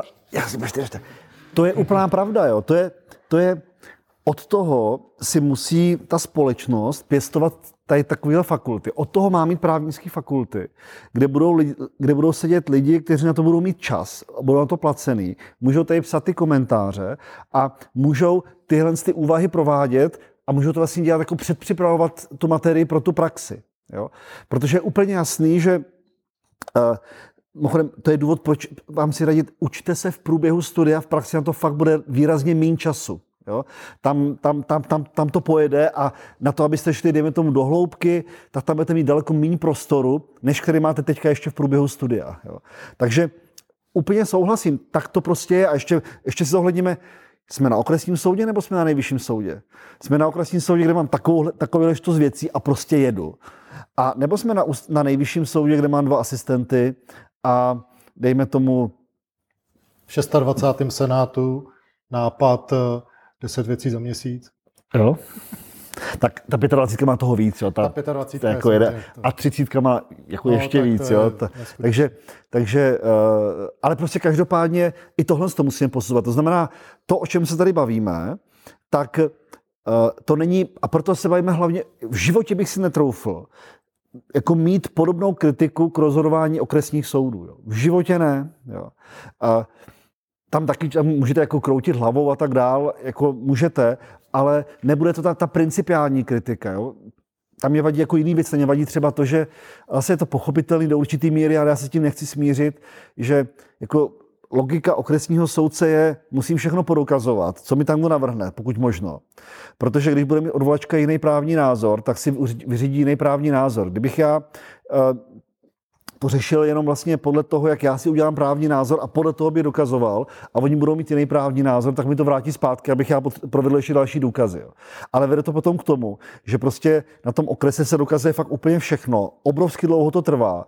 Uh, jako, uh, pak, pak to vede k tomu, moje jako nedávná zkušenost je, že máte čtyřletý řízení na prvním stupni a oni vám potom zamítnou žalobu proto, že uh, to tvrzení, které bylo v žalobě, tvrzení, které bylo v žalobě, tak i kdyby bylo prokázáno, tak to neospravedlňuje ten nárok podle názoru soudu. To znamená, to mělo být na prvním jednání zamítnutý.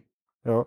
Takže tohle bych měl možná výtky vůči tomu okresnímu soudu, ale ne tady tohleto. Stejně jako advokát, jako běžný advokát, prostě okres, tak prostě tohle nemů, nemá absolutně čas stíhat. Jo? Ale to chceme po těch velkých kancelářích, ty na to mají čas, který prostě na jednom případu pracuje pět lidí. Jo? No, ona ta práce velké kanceláři vypadá taky jinak. Jak ale, uh, ale já jsem k tomu chtěl ještě říct, uh, my vlastně často taky kritizujeme uh, českou civilistiku. Tak. A znáte ten bonmot, uh, který jako mě vždycky strašně mrzí, ale bohužel jako let, kdy ještě pravdivý, uh, kde začíná problém, končí komentář. Jo. Uh, já jak jsem říkal, jsem po čtyřech letech tady, jak jsem se tak prošel a uh, podíval jsem se do knihovny a tak na stolcích se učili, kteří a viděl jsem to, jak mají komentář Leges, ještě tenkrát ty první svazky a pod tím ležel komentář jiného nakladatelství a jsem si říkal, no tak to je komparace úplně skvělá, že jenom to řádkování a font. Uh, to, jak se nahání stránky, aby to bylo tlustý. A uh, uvědomil jsem si, jak tam píší někteří autoři, No uh, a to je ještě, ještě ta chvíle, kdy si uvědomí, že je třeba nějaký problém. Jo. Tohle bude muset vysvětlit nejvyšší soud, jo. nebo tohle uvidíme až v judikatuře. Přesně. Jo. A to je tak strašný alibismus. Jo. Když jsem si vědom toho problému, když píšu komentář, tak je mojí povinností, abych se ho tam snažil správně nějak vyřešit, nabídnout to řešení a podpořit do argumenty. Pak samozřejmě je taky problém to, že se let, kdy někdo, kdo to píše, neuvědomí, že nějaký problém vůbec existuje. A to se stává i mně, jo, protože uh, tu materii uh, prostě ne, ne, nemůžete třeba ovládnout okamžitě úplně na 100% a tak proto jsou další vydání. Ale ve chvíli, kdy jako tam máte uh, ustanovení, které je zcela nové uh, a můžete se třeba podívat do zahraničí a zjistíte, a nedej bože, měli jsme ho třeba už eh, v OZO, že jo?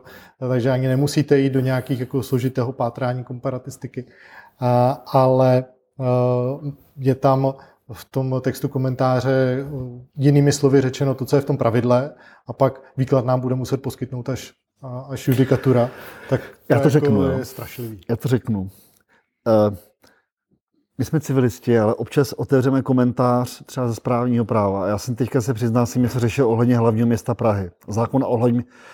A tam to je pořád. Prostě v té zprávě je to ne všude, správní řád je úplně někde jinde. A když se podíváte do jiných předpisů, tak třeba to, co jsem viděl v zákoně o hlavním městě Praze, tak jsem říkal, jak to, jak to že to nakladatelství tady tohle je schopný vydat. Jo? Tam komentář byl kratší než tak zákona. Jo? A to jako samozřejmě na žádnou z těch otázek, co jsem měl, mi to nedal odpověď. Nesvědčí to ani dobré legislativy, když to lze napsat i kratším způsobem. No ne, spíš oni to takový pustili asi, jo. No, ale ještě to ukazuje jednu věc, eh, ten, že vlastně to, ono to řešení těch problémů, objevování problémů, řešení problémů, vlastně se ani jakoby o, dlouhodobě se od té doktriny nečekalo. Jo.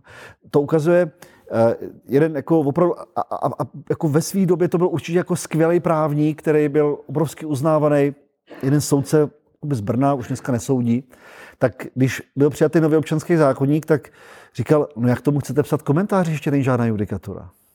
Jo? Protože byla představa, že vlastně komentář je o tom, že já podám, vlastně popíšu o tom, jaká k tomu existuje judikatura. Ale není to, ale že jako vlastně se nečekalo, že já se podívám, jaký problémy tam můžou vzniknout, uh, jaký třeba ty hodnotové rozpory tam jsou, nebo vůbec jaký praktický problém při aplikaci můžou vzniknout a navrhnout nějaký odůvodněný řešení, který někdo jiný může přijít a může říct, moment, ale tenhle ten důvod není správný, tohle to nesedí ta argumentace, tadyhle lepší argumentace třeba pro trošku jiný řešení a takhle to bude vyvíjet dál. Jo? Takže ten problém je samozřejmě Eh, ta kritika je do určité míry, nebo do jisté míry vůči soudům bez debat, hlavně teda vůči těm vysokým soudům, méně vůči těm nižším soudům. A ta kritika je ale o to větší vůči doktríně. A úplně na rovinu, eh, Honza Winter, což je jako i mediálně známý a naprosto excelentní vlastně profesor uh, ústavního práva, tak teďka na Facebooku uh, udělal odvážný čin a zveřejnil tam svoji vyplatní pásku. Takže když jsem řekl, že ta společnost si platí fakulty, tak to byla hypotetická společnost, ne tahle. Jo? Tahle, tahle ta společnost si neplatí fakulty. Takže proto ty možná komentáře vypadají v těch různých oborech, jako jak vypadají. Jo. Jenom ještě, abych eh, neúplně zase házel všechno na doktrínu. Když si vezmete ty naše podcasty a ta rozhodnutí, tak eh, často ta řešení jako, no, byla banální. A nebylo zatím potřeba dělat nějakou velkou komparatistiku, velkou úvahu, metodologicky všechno obracet jako ty kameny a hledat, ale uh, byla to banální věc. A často je to opravdu jenom zase o tom, že jste Odloučení nějaké, pozůstalosti třeba. Odloučení pozůstalosti, kdo se poslouchali, to, to je prostě něco, co uh, je jako úplně mimo, mimo jakou sféru, nějaké uvažování. Na to vám stačí opravdu jako nějaké základní, základní čtení toho zákona, jednoduchá úvaha a dospějete k správnému řešení. Takže uh, No, není to kolikrát o tom, že by jako ty soudci potřebovali nějaký velký čas. Jo. Někdy je to opravdu o základních znalostech toho práva. No, ale ono je to kombinace potom všeho hmm. a dělá a potom, to a potom ta kritika je k tomu, když vlastně ta práce už je provedená. To znamená, to k tomu paragrafu 2944, to už je prostě jako, jako známé delší dobu. Jo? A to, že ani za této situace a ani ten vysoký soud vlastně na to není schopný zareagovat, tak je, je už chyba toho soudu. Jo? Ale třeba nemáme pravdu, ale potřebuje to prostě, tady musí být dialog mezi tou doktrínou a, a tou justicí, eh, těmi soudy. A pokud jako zase ta doktrína se bude snažit a bude kvalitní a jsou tady kvalitní věci a bude to jako úplně oslyšeno, jo, tak eh, pak je to zase takové trošku... A teďka proč? Jo? Proč ten soud má diskutovat s doktrínou? Jo? a eh, v úvozovkách diskutovat. Prostě proč má případně se vymezit vůči doktríně, když má jiný názor. A že to není jako nějaká uh, uh, nadstavba ze strany toho soudu nebo nějaký na, jako přemlštěný požadavek vůči němu, ale že to je vlastně jeho práce, jeho základní práce, protože jeho základní práce je vydávat rozhodnutí, které jsou přesvědčivý. Ta, přesvědči, ta, ta povinnost k přesvědčivosti je součástí uh, práce soudce. A v situaci, kdy máte tady třeba jednotnou kritiku ze strany doktríny, nebo silnou kritiku ze strany doktríny vůči nějakému řešení, a on to nechá být, prostě ignoruje to, tak to, tak to, tak to zmenšuje důvěryhodnost a no přesvědčivost toho rozhodnutí a tím pádem je to ze strany to, toho Senátu špatně odvedená práce. Je to prostě špatně řemeslně odvedená práce. Jo? Takže to není něco, že by jsme si jako vyžadovali pozornost, aby, aby si nás jako všimli. Jo? O, to, o to tam vůbec nejde. Tam jde o to, že prostě pokud, je dejme tomu nějaký silný názor, nemusí být silný názor v rámci, v rámci, v rámci doktríny a oni můžou mít, můžou mít jiný názor a můžou ten jejich, jejich názor odlišný, může být správný, ale musí to v tom rozhodnutí zdůvodnit. Když to nezdůvodní, tak to jejich rozhodnutí je nepřesvědčivý, protože co si, co si můžete o tom myslet? Buď to si o tom můžete myslet, že to neviděli, že to ani nepřečetli, tak asi to není potom jako dělané rozhodnutí na základě nějaký dobrý znalosti, když se ani nepřečetli literaturu. A nebo je druhá možnost, že na to kašlou. To je taky špatně. Jo. Ani jedno z toho nepřidává té, té, té, té přesvědčivosti toho rozhodnutí. Jo. My, když jsme se bavili s Filipem, o čem bychom třeba tady mohli se bavit, tak padaly témata jako obecně k judikatuře, třeba o tom, jak se pracuje s doktrínou v těch rozhodnutí. A to já mám jako úplně super historky. Vždycky, když eh, čtu nějaké rozhodnutí a najdu tam, jako, že cituju třeba můj komentář, tak je to většinou totální banalita. Jako například, a škodou se rozumí ujma na majetku, která je peněze vyčistitelná. Jo. Vy také bezouška, jo, komentáři. A nejlíp je zatím připojený Melcer, že jo, a Pašek, jo, a, a, a tohle je. A pak, a pak se přejde k jádru toho problému, co se v těch komentářích taky řeší, ale tam už nejsme. Hmm. Hmm. Je to tak. Jdeme. jdeme. Dobrá, ale a já, já teda nevím, jestli bych to třetí teďka otvíral, protože ono je na dlouho. A že jsme si tak jako, my už máme tak hodinu a půl, že Dejme to. Myslíš, že to dáme? Jo, tak já to dám, hele. Ne, tak já to dám, v pohodě, jako to jako není problém. Ale pokud to je Jestli dotaz, nemůžete, tak odejdět. Vy to zvládneme. My nás vyženou, když tak. No. A třetí, takže měli jsme nejvyšší soud, ústavní soud a nejvyšší správní soud. Ten nás bývá. A asi jako není tajemstvím, že nejvyšší správní soud samozřejmě také musí vyjadřovat eh, k civilistickým tématům, protože často potřebuje pro vyřešit si něco pro to, aby pak rozhodl v těch svých správných věcech. A my jsme tady vybrali rozhodnutí, zase spisová značka bude uvedena jen v rychlosti 2 AFS 228 lomeno 2020. A je to vlastně jako první rozhodnutí z těch vysokých soudů, které se týká práva stavby. Protože vždycky, když se mě různých školeních ptají, jako, a, a, co, a co už máme nějakou judikaturu k právu stavby? Já říkám, no, tak to možná ta generace po nás, něco, možná až dvě generace po nás, až doběhnou eh, te, eh, ta práva stavby a začnou se řešit nějaké spory z těch eh, dlouhodobě založených vztahů. Ale tady už, když se podíváte na ten skutkový stav, tak ono se to týkalo daní. A ještě navíc daně, kterou už dneska nemáme, daně z nabití nemovité věci, ale uh, ti, ty strany, které se tam to účastnily, tak si to tak trošku zaškobrtali sami, protože uh, vlastník pozemku tam zřídil právo stavby ve prospěch teda jiného subjektu s tím, že on tam postaví. A teď to první měl být autosalon. A, a pak si to zase nějak rozmysleli a tak nebo tam vlastně došlo k tomu, že on neplatil za to ten stavební plát a tak on odstoupil od smlouvy o zřízení práva stavby, což měli ujednáno v té, v té smlouvě. A pak se zase jako stali kamarádi a řekli si, tak možná to zkusíme jinak a uzavřeli zase novou smlouvu o právu stavby a, a už to nebylo na autosalon, ale nějakou víceúčelovou stavbu, jo, bylo to tam vymezeno jinak, ta stavba. No ale e, stalo se, že finanční úřad tam doměřil daň já nebudu zabíhat do těch finančních podrobností, ale prostě doměřil daň. A mě na tom rozhodnutí tam jako právě se nejvíc zaujalo to, s jakou jakoby lehkostí eh, ty, ten soud jako aproboval a vzal a nerozporoval to, že tam došlo k tomu odstoupení od té smlouvy Eh, což eh, z mého pohledu jako je celkem problematický institut, když si uvědomíme, že se pohybujeme v rovině věcných práv, eh, kdy teda tím zřízením, zřízením práva stavby zakládáme vlastně, dáváme vzniknout nemovité věci a máme určitou regulaci, která se by v těchto věcech měla být zohledněna. Já když se podívám do toho rozhodnutí, tak tam se Eh, jako tohle opravdu nějak neproblematizuje. Píše se tam, eh, že eh, když vezmu přímo tady, právě tady. Krajský soud vyšel ze skutečnosti, že vlastník pozemku odstoupil od smlouvy o zřízení práva stavby, které bylo pozemku zřízeno za účelem výstavby víceúčelové haly. Odstoupením od smlouvy závazek zaniká od počátku. Právní úprava výslovně nestanoví možnost zániku práva stavby odstoupení od smlouvy, ale strany si mohou tento způsob zániku závazku ujednat, například právě pro případ prodlení stavebníka splněním stavebního platu. Jo?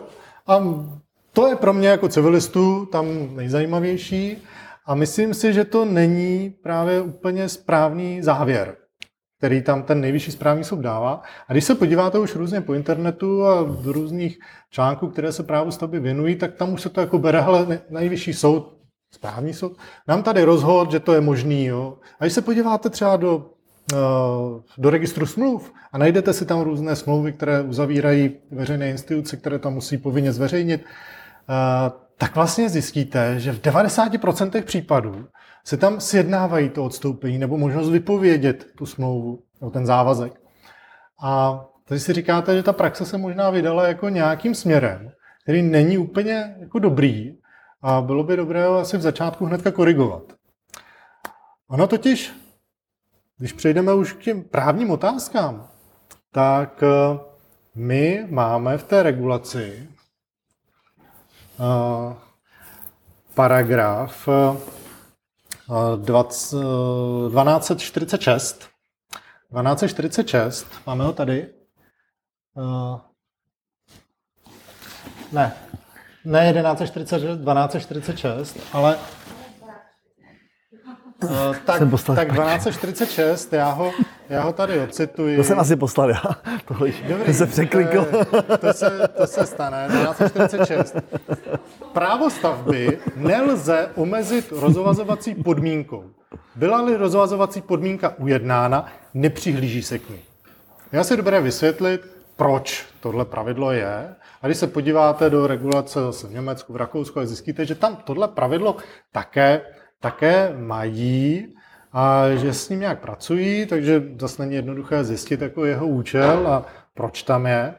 Ono, představte si tu situaci, že si tam sednáte rozhodovací podmínku a to je nějaká nejistota. Ale zároveň vlastně chcete jít s tím právem stavby jako s nemovitou věcí na trh, třeba ji dát do zástavy, nebo vůči třetím osobám ji nějak jinak používat. A to publikum, ty třetí osoby, chtějí mít jistotu. Chtějí mít jistotu, že když budou investovat do té vaší věci, tak se jim najednou nevypaří někde. A když by tam ta rozvazovací podmínka byla, tak to zakládá tu nejistotu a vlastně vám to vylučuje uh, z nějakého uh, jako faktického právního styku tu věc, protože nikdo do takového rizika nepůjde, když nebude mít nějakou jistotu. Hlavně, jestli takhle to vzniklo. Jo? A to právo stavby, my ho máme až jako relativně pozdě, my ho máme až vlastně z roku 1912, ale uh, v Německu existovalo jako ještě dřív a tam s tím byly ty první zkušenosti. Jo. Tam, uh, ono to je vlastně hrozně chytrý výmysl. Jo. To je, to, historicky to mělo sloužit tomu, že to vlastně řeší bytovou nouzi, a, nebo ne bytovou, prostě nouzi s nějakou výstavbou pro bydlení. A ta myšlenka byla následující, jo, že když, kdybych neměl právo stavby a mám něco ušetřený nějakých pár, pár peněz, tak co já udělám? No tak uh, si musím koupit, koupím si, dejme tomu, nějaký pozemek, ale na to úplně moc nemám. Vlastně, že těch peněz mám opravdu málo, tak si musím vzít úvěr na ten pozemek. Jo? Takže dobře, vezmu si úvěr, hypotéku, dostanu ten pozemek. No a pak mě začít stavět. Že jo? Ale jako já už teďka jsem zauvěrovaný na ten pozemek, jo? tak asi mě nedají další úvěr a hlavně nebudu mít co dát jako další zástavu. A tak ta myšlenka byla taková, že se, že se řekne, OK, máme tady nějaké obecní pozemky, a se obec nechce opět ty své pozemky rozdávat, tak to uděláme tak, že ty pozem, obec dá ty své pozemky k dispozici. Od samotného počátku vlastně zřídí tam to právo stavby. Od samotného počátku už je tady nějaká ekonomická hodnota. To je to právo stavby který já můžu zastavit, a to mám, jo, vlastně, vlastně já jsem ten stavebník, tak já nejsem vlastník pozemku, nemusel jsem si na to brát úvěr. Od začátku jsem dostal to právo stavby jako věc v právním smyslu, jako nějakou majetkovou hodnotu, která můžu použít jako zástavu. Na to dostanu ten úvěr a za to můžu ten barák postavit. Jo. A takže a ten, kdo vás uvěruje, tak vidí, je to ten, řízeno na 60 jo, jo, jo, let, já mu dávám jo, jo. prostředky, eh, které mi má zaplatit do 15 let, jo, hmm. takže tohle jako ekonomicky mi to dává smysl. A teďka proč, co se stávalo? Samozřejmě ty obce si tam velmi často dávali rozvazovací podmínky, rozvazovací podmínky, když nebude placený stavební plat. Jo? Přesně, přesně pro tyhle případy. A pak se ale ukázalo, že ty banky to nechtěly. Že, jo? že prostě banky to přestaly akceptovat jako smysluplnou zástavu. A na to reagoval vlastně už na, u nás potom v tom roce 1912, ale v to Německu ještě dřív, zákonodárce a říká, ne, aby to fungovalo, tak tam prostě tahle nejistota být nemůže. A z toho důvodu tam vlastně máme ten paragraf, který tam měl být teda dán, ten, ten 1246. A když jsem byl teda v Ostovku, jsem se, jsem vám napsal blbě. Jste se neozvala, ale. takže, takže to je ten důvod, proč to máme. A teď ten případ je vlastně vtipný v tom, že to je přesně ta situace, pro kterou to před těmi 100 lety nebo, nevím, 120 lety bylo vymyšleno. Když se na to podíváte, co je vlastně to odstoupení funkčně? Je to jenom uh, vlastně odložená rozvazovací podmínka hmm. jo, při naplnění uh, a funkčně vám to udělá to samé. Když odstoupíte, zrušíte to od počátku a jste zase v nějaké nejistotě. Takže i v tom Německu se samozřejmě dovozuje, že funkčně podobné instituty, které působí zase ten stav nejistoty a vedly by ke stejnému výsledku jako ta rozvazovací podmínka, tak jsou nepřípustné. No a teď, jak jako z toho ven, protože ono zase ty regulace, taky když si uděláte to srovnání, tak nejsou všude úplně stejné. Třeba v tom Německu se to tedy vůbec nepřipouští a ta cesta, pokud chcete mít nějakým způsobem reakci na to, že vám přestane ten stavební platit, protože to je zase samozřejmě zájem toho vlastníka pozemku eh, jasný. Já nechci tady jako na 50 let dát zřídit právo stavby a pak jako se akorát soudit o to, že mi má platit a neplatí a Bůh ví, jak to bude celé, celé vypadat. Zase pro něj to jako nedává smysl. Tak v tom Německu, a myslím, že tam to přímo pak dali do zákona, tak eh, tam měli tu, eh, myslím někdy v 90, na začátku 90. let, že tam byla novela, eh, novela, která to provedla, tak vlastně nabízejí něco, čemu říkají Heimfall. A to je ne princip odstoupení od smlouvy, ale princip toho, že... To znamená, princip odstoupení má za následek, že to právo zanikne. Tak, jo, ale tady ale... nezaniká to právo, ale to právo stavby zůstává stále živé, existující a třetí osoby tedy eh, stále k němu mají ta práva, ale pouze se přesouvá jako sankce k tomu vlastníkovi pozemku. Jo, je tam mechanismus, který zajistí, že pokud mi teda bude porušovat ten stavebník, jeho hlavní povinnost, která se týká toho placení stavebního platu, tak přijde o to právo stavby, ale ono nezanikne, ale dostane se do rukou, do rukou toho vlastníka pozemku a on bude držet dvě věci. Pozemek a právo stavby. A dál s ním může zase obchodovat, někomu ho prodat a tak dále. Takže tohle je jakoby ta, řekněme, správná reakce podle toho německého vzoru. Rakušané zase na to šli trošku jinak. Ti tam eh, v některých situacích připouštějí to odstoupení, eh, ale eh, oni mají zase trošku odlišnou pak navazující regulaci, která je eh, podobná tomu našemu paragrafu 1249. To je právě ono. Tak. To, to, to, když jsem si takhle řekli vlastně, proč tam máme ty, ty, ty to už tam je nebo taky 1149? Je, je, je, tam, je tam. Tak tady jsem měl tu dvojku, jo? a, a my tam teda máme to o těch, o těch, o těch podmínkách, ale máme ten 1249, který vlastně hrozně obtížně se čte. Jo. A on je napsaný vlastně, na, na, tom je, na ním je nejhorší to, že je napsaný v podstatě pro knihovní zákon. Jo. To znamená, aby ho člověk dobře pochopil, tak musí mít v hlavě nějak, jak fungoval knihovní zákon, protože to pravidlo je převzatý vlastně eh, z toho starého, starého návrhu občanského zákonníku ještě ze 30. let, respektive ze zákona o právu stavby z roku 47. A tehdy fungoval knihovní zákon.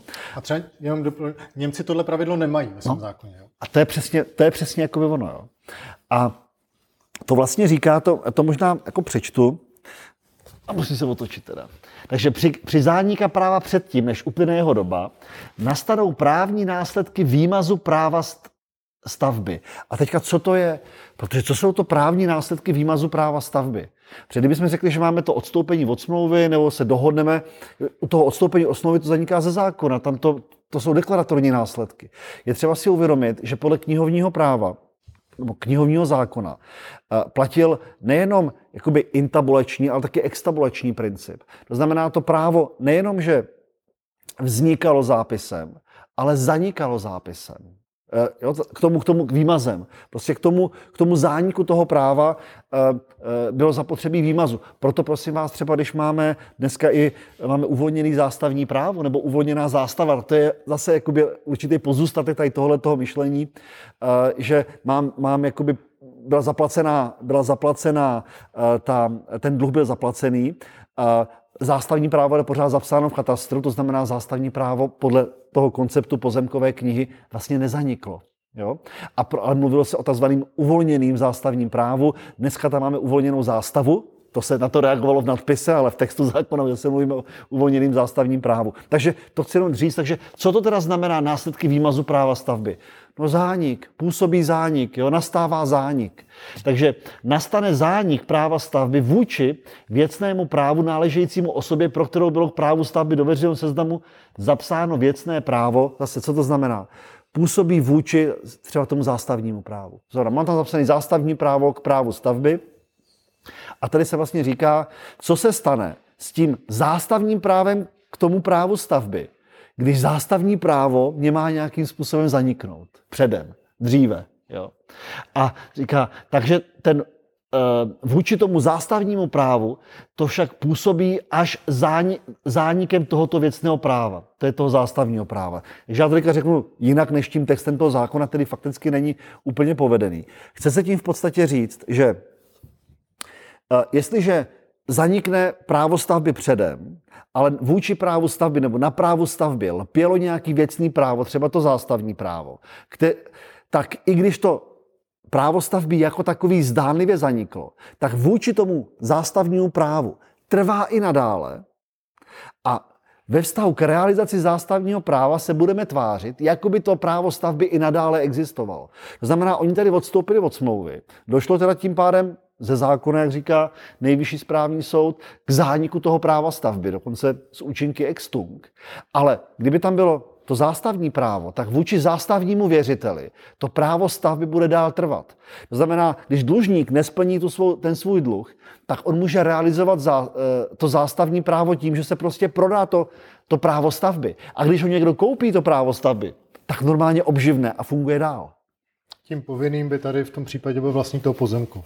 Jo, jo, jo, jo. jo takže to je, eh, ale co to znamená? Takže my tady máme vlastně paragraf, který v tom Německu nebyl a který nám vlastně vůči uh, třetím osobám, který mají nějaký vlastní věcný právo k právu stavby, tak jim tady poskytuje ochranu.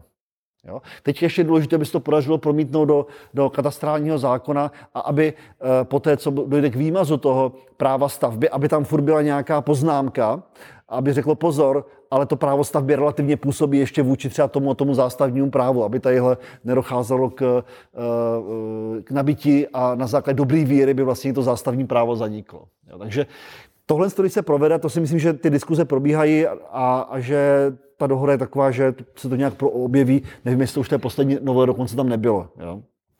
A, takže teď je otázka, jestli ta jako velká kritika, kterou která historicky byla dána i vůči tomu odstoupení a i vůči ale i těm vlastně eh, podmínkám, tak jestli když máme ten 1249, jestli je zapotřebí, protože my to ochranu těch třetích osob máme zajištěnou tímhle paragrafem. Jo. Ale, řekli bychom zase asi jo, tohle to chrání dost, ale uh, jak to bude v případě, když já to prodám, já to samoprávo stavby přeberu na třetí osobu. To už se tohle to nebude aplikovat a bude odstup, budeme odstupovat od smlouvy. Jo. Tak eh, tam leda, že by se nám aplikovalo to pravidlo o tom, že eh, odstoupení od smlouvy se ne, netýká nebo nepůsobí vůči osobám, které nabývají něco v dobré víře, ale to je samo o sobě sporný, protože víte, že to bylo i za starý právní úpravy a ta judikatura k tomu byla vlastně, že dobrá víra už byla vyloučená jenom tím, že vlastně se vědělo o možnosti odstoupit od smlouvy. Jo. Což je jako, kdyby jsme to takhle chápali, tak už nám to pomáhat nebude a už by nám to vlastně uh, toho nabyvatele nechránilo. Jo. Takže jenom poslední větu k tomu. V zásadě to, jestli připustíme to odstoupení nebo ne, nepřipustíme, musí záviset na tom, jestli ta bezpečnost toho právního styku a ta ochrana těch třetích osob je dostatečně zajištěná ostatními pravidly. Pokud ano, tak můžeme ten 1242 vlastně interpretovat relativně restriktivně pouze na ty podmínky. Pokud ta ochrana těch třetích osob prostřednictvím těch dalších ustanovení ale není dostatečně chráněná, tak musíme ten 1242 analogicky jako ti Němci aplikovat i na ty další další případy, třeba na to odstoupení od smlouvy. No. No teď jsme vzal to, co no, jsem chtěl říct, takže uh, ne, s tím samozřejmě souhlasím. My jsme, no, a já mám pocit, že jsme se o tom bavili, tak je to 5-6 let. Pro, no, a tady v Olomouci, akorát tam v malém sále, protože to bylo na nějakých olomouckých právnických dnech a já jsem tam s tím přišel. Ale já mám hrozně výhodu v tom, že jak jsem sklerotický, tak já jsem ty diskuzi vždycky užiju znova. Mně, mně, se to, mně se to právě teď jako celý, protože já jsem tam, já jsem, tenkrát jsem právě přišel s tím závěrem, a já myslím, že jsem mu někam napsal. Se to bude, nejspíš to bude ve srovnávacím komentáři pro Walter Spoover v ASPI dostupný, jak udělám si reklamu. Tak, eh, tak právě tam jsem uvažoval nad tím, jak dalece ten 1249 může jít a, a když máme vlastně ty dvě pravidla, které jako zdánlivě eh, Jedno, jedno je z Německa, jedno jako z Rakouska v tom a, a jaké to řešení.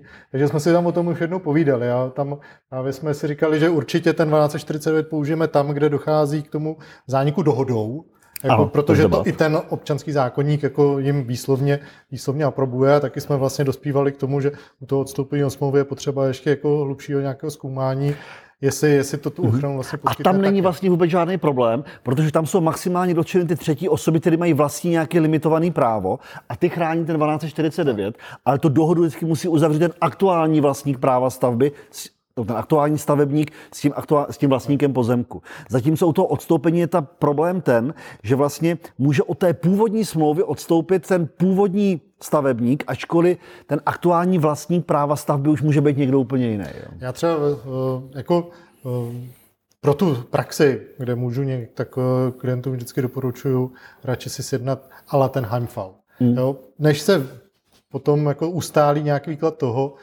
jestli jako to je v pořádku jít tímto směrem, který tady třeba naznačujeme a který zase neřešíme úplně všechny detaily k tomu, které mohou přispět k tomu závěru, že řekneme 1249 se bude týkat opravdu jenom toho, když je to dohodou. Jo? A, a má smysl tedy uh, rozšířit ten paragraf 1246. Ale uh, to, je, uh, to je už další věc. Jenom já vím, byl to nejvyšší správní soud a od něj zase nečekáme, že bude uh, dělat tyhle ty věci, které se týkají toho civilního a měl by se někam podívat a, a Jo, a na to, že to byl nejvyšší správní soud, tak dobrý. Jako, myslím, je, jako, ne, jako, jako, jo, tak to byla civilní je to otázka. Karel, Karel Šimka, takže tam jako no, no, rozhoduje jako pěkně, hmm. co já dokážu posoudit. Jo, to já zase uh, nechci, nechci problematizovat tomhle, ale oni jako mají máslo na hlavě i v jiných věcech. Jo. Když se podíváš na to, jak vykládají zápůjčku, tak to je katastrofa. Ale zase mají u mě plusové body třeba za závislou práci, jo, protože tam se už eh, 1500 pracuje s mým článkem, pořád se recykluje, když je zákonná úprava jiná, ale mě to vždycky tak jako polechtá u srdce, že jsem někde jako založil něco. Už bude zvonit, no Už vidíte. bude zvonit, no. Takže tolik jenom, uh, schytli jsme tři rozhodnutí. Já nevím, jestli chceš teda na závěr ještě se. To nevím, jestli dáte teda. Jako. Chvilku poezie. Dáte ještě jednu básničku. O formě, jo. Tak ale pojď, musí, musíte, no. Ne, ne, ne.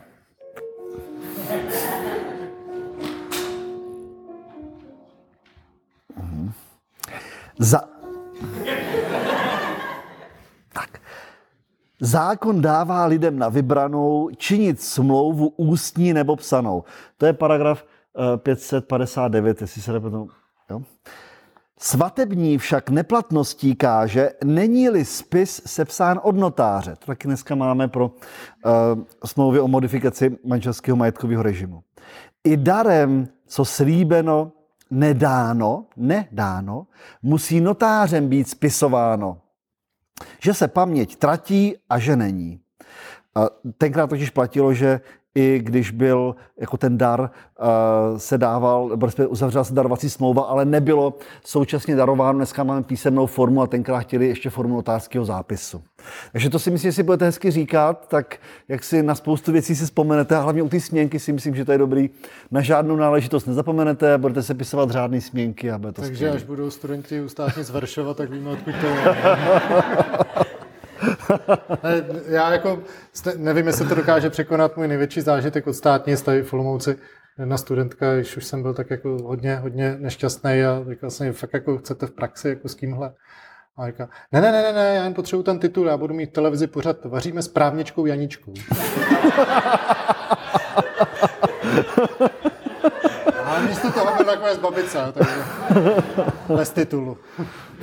Tak jo, to bylo asi vše pro dnešek z našeho 24. dílu Judikatury, poprvé vlastně natáčen naživo, uh, face to face s Filipem.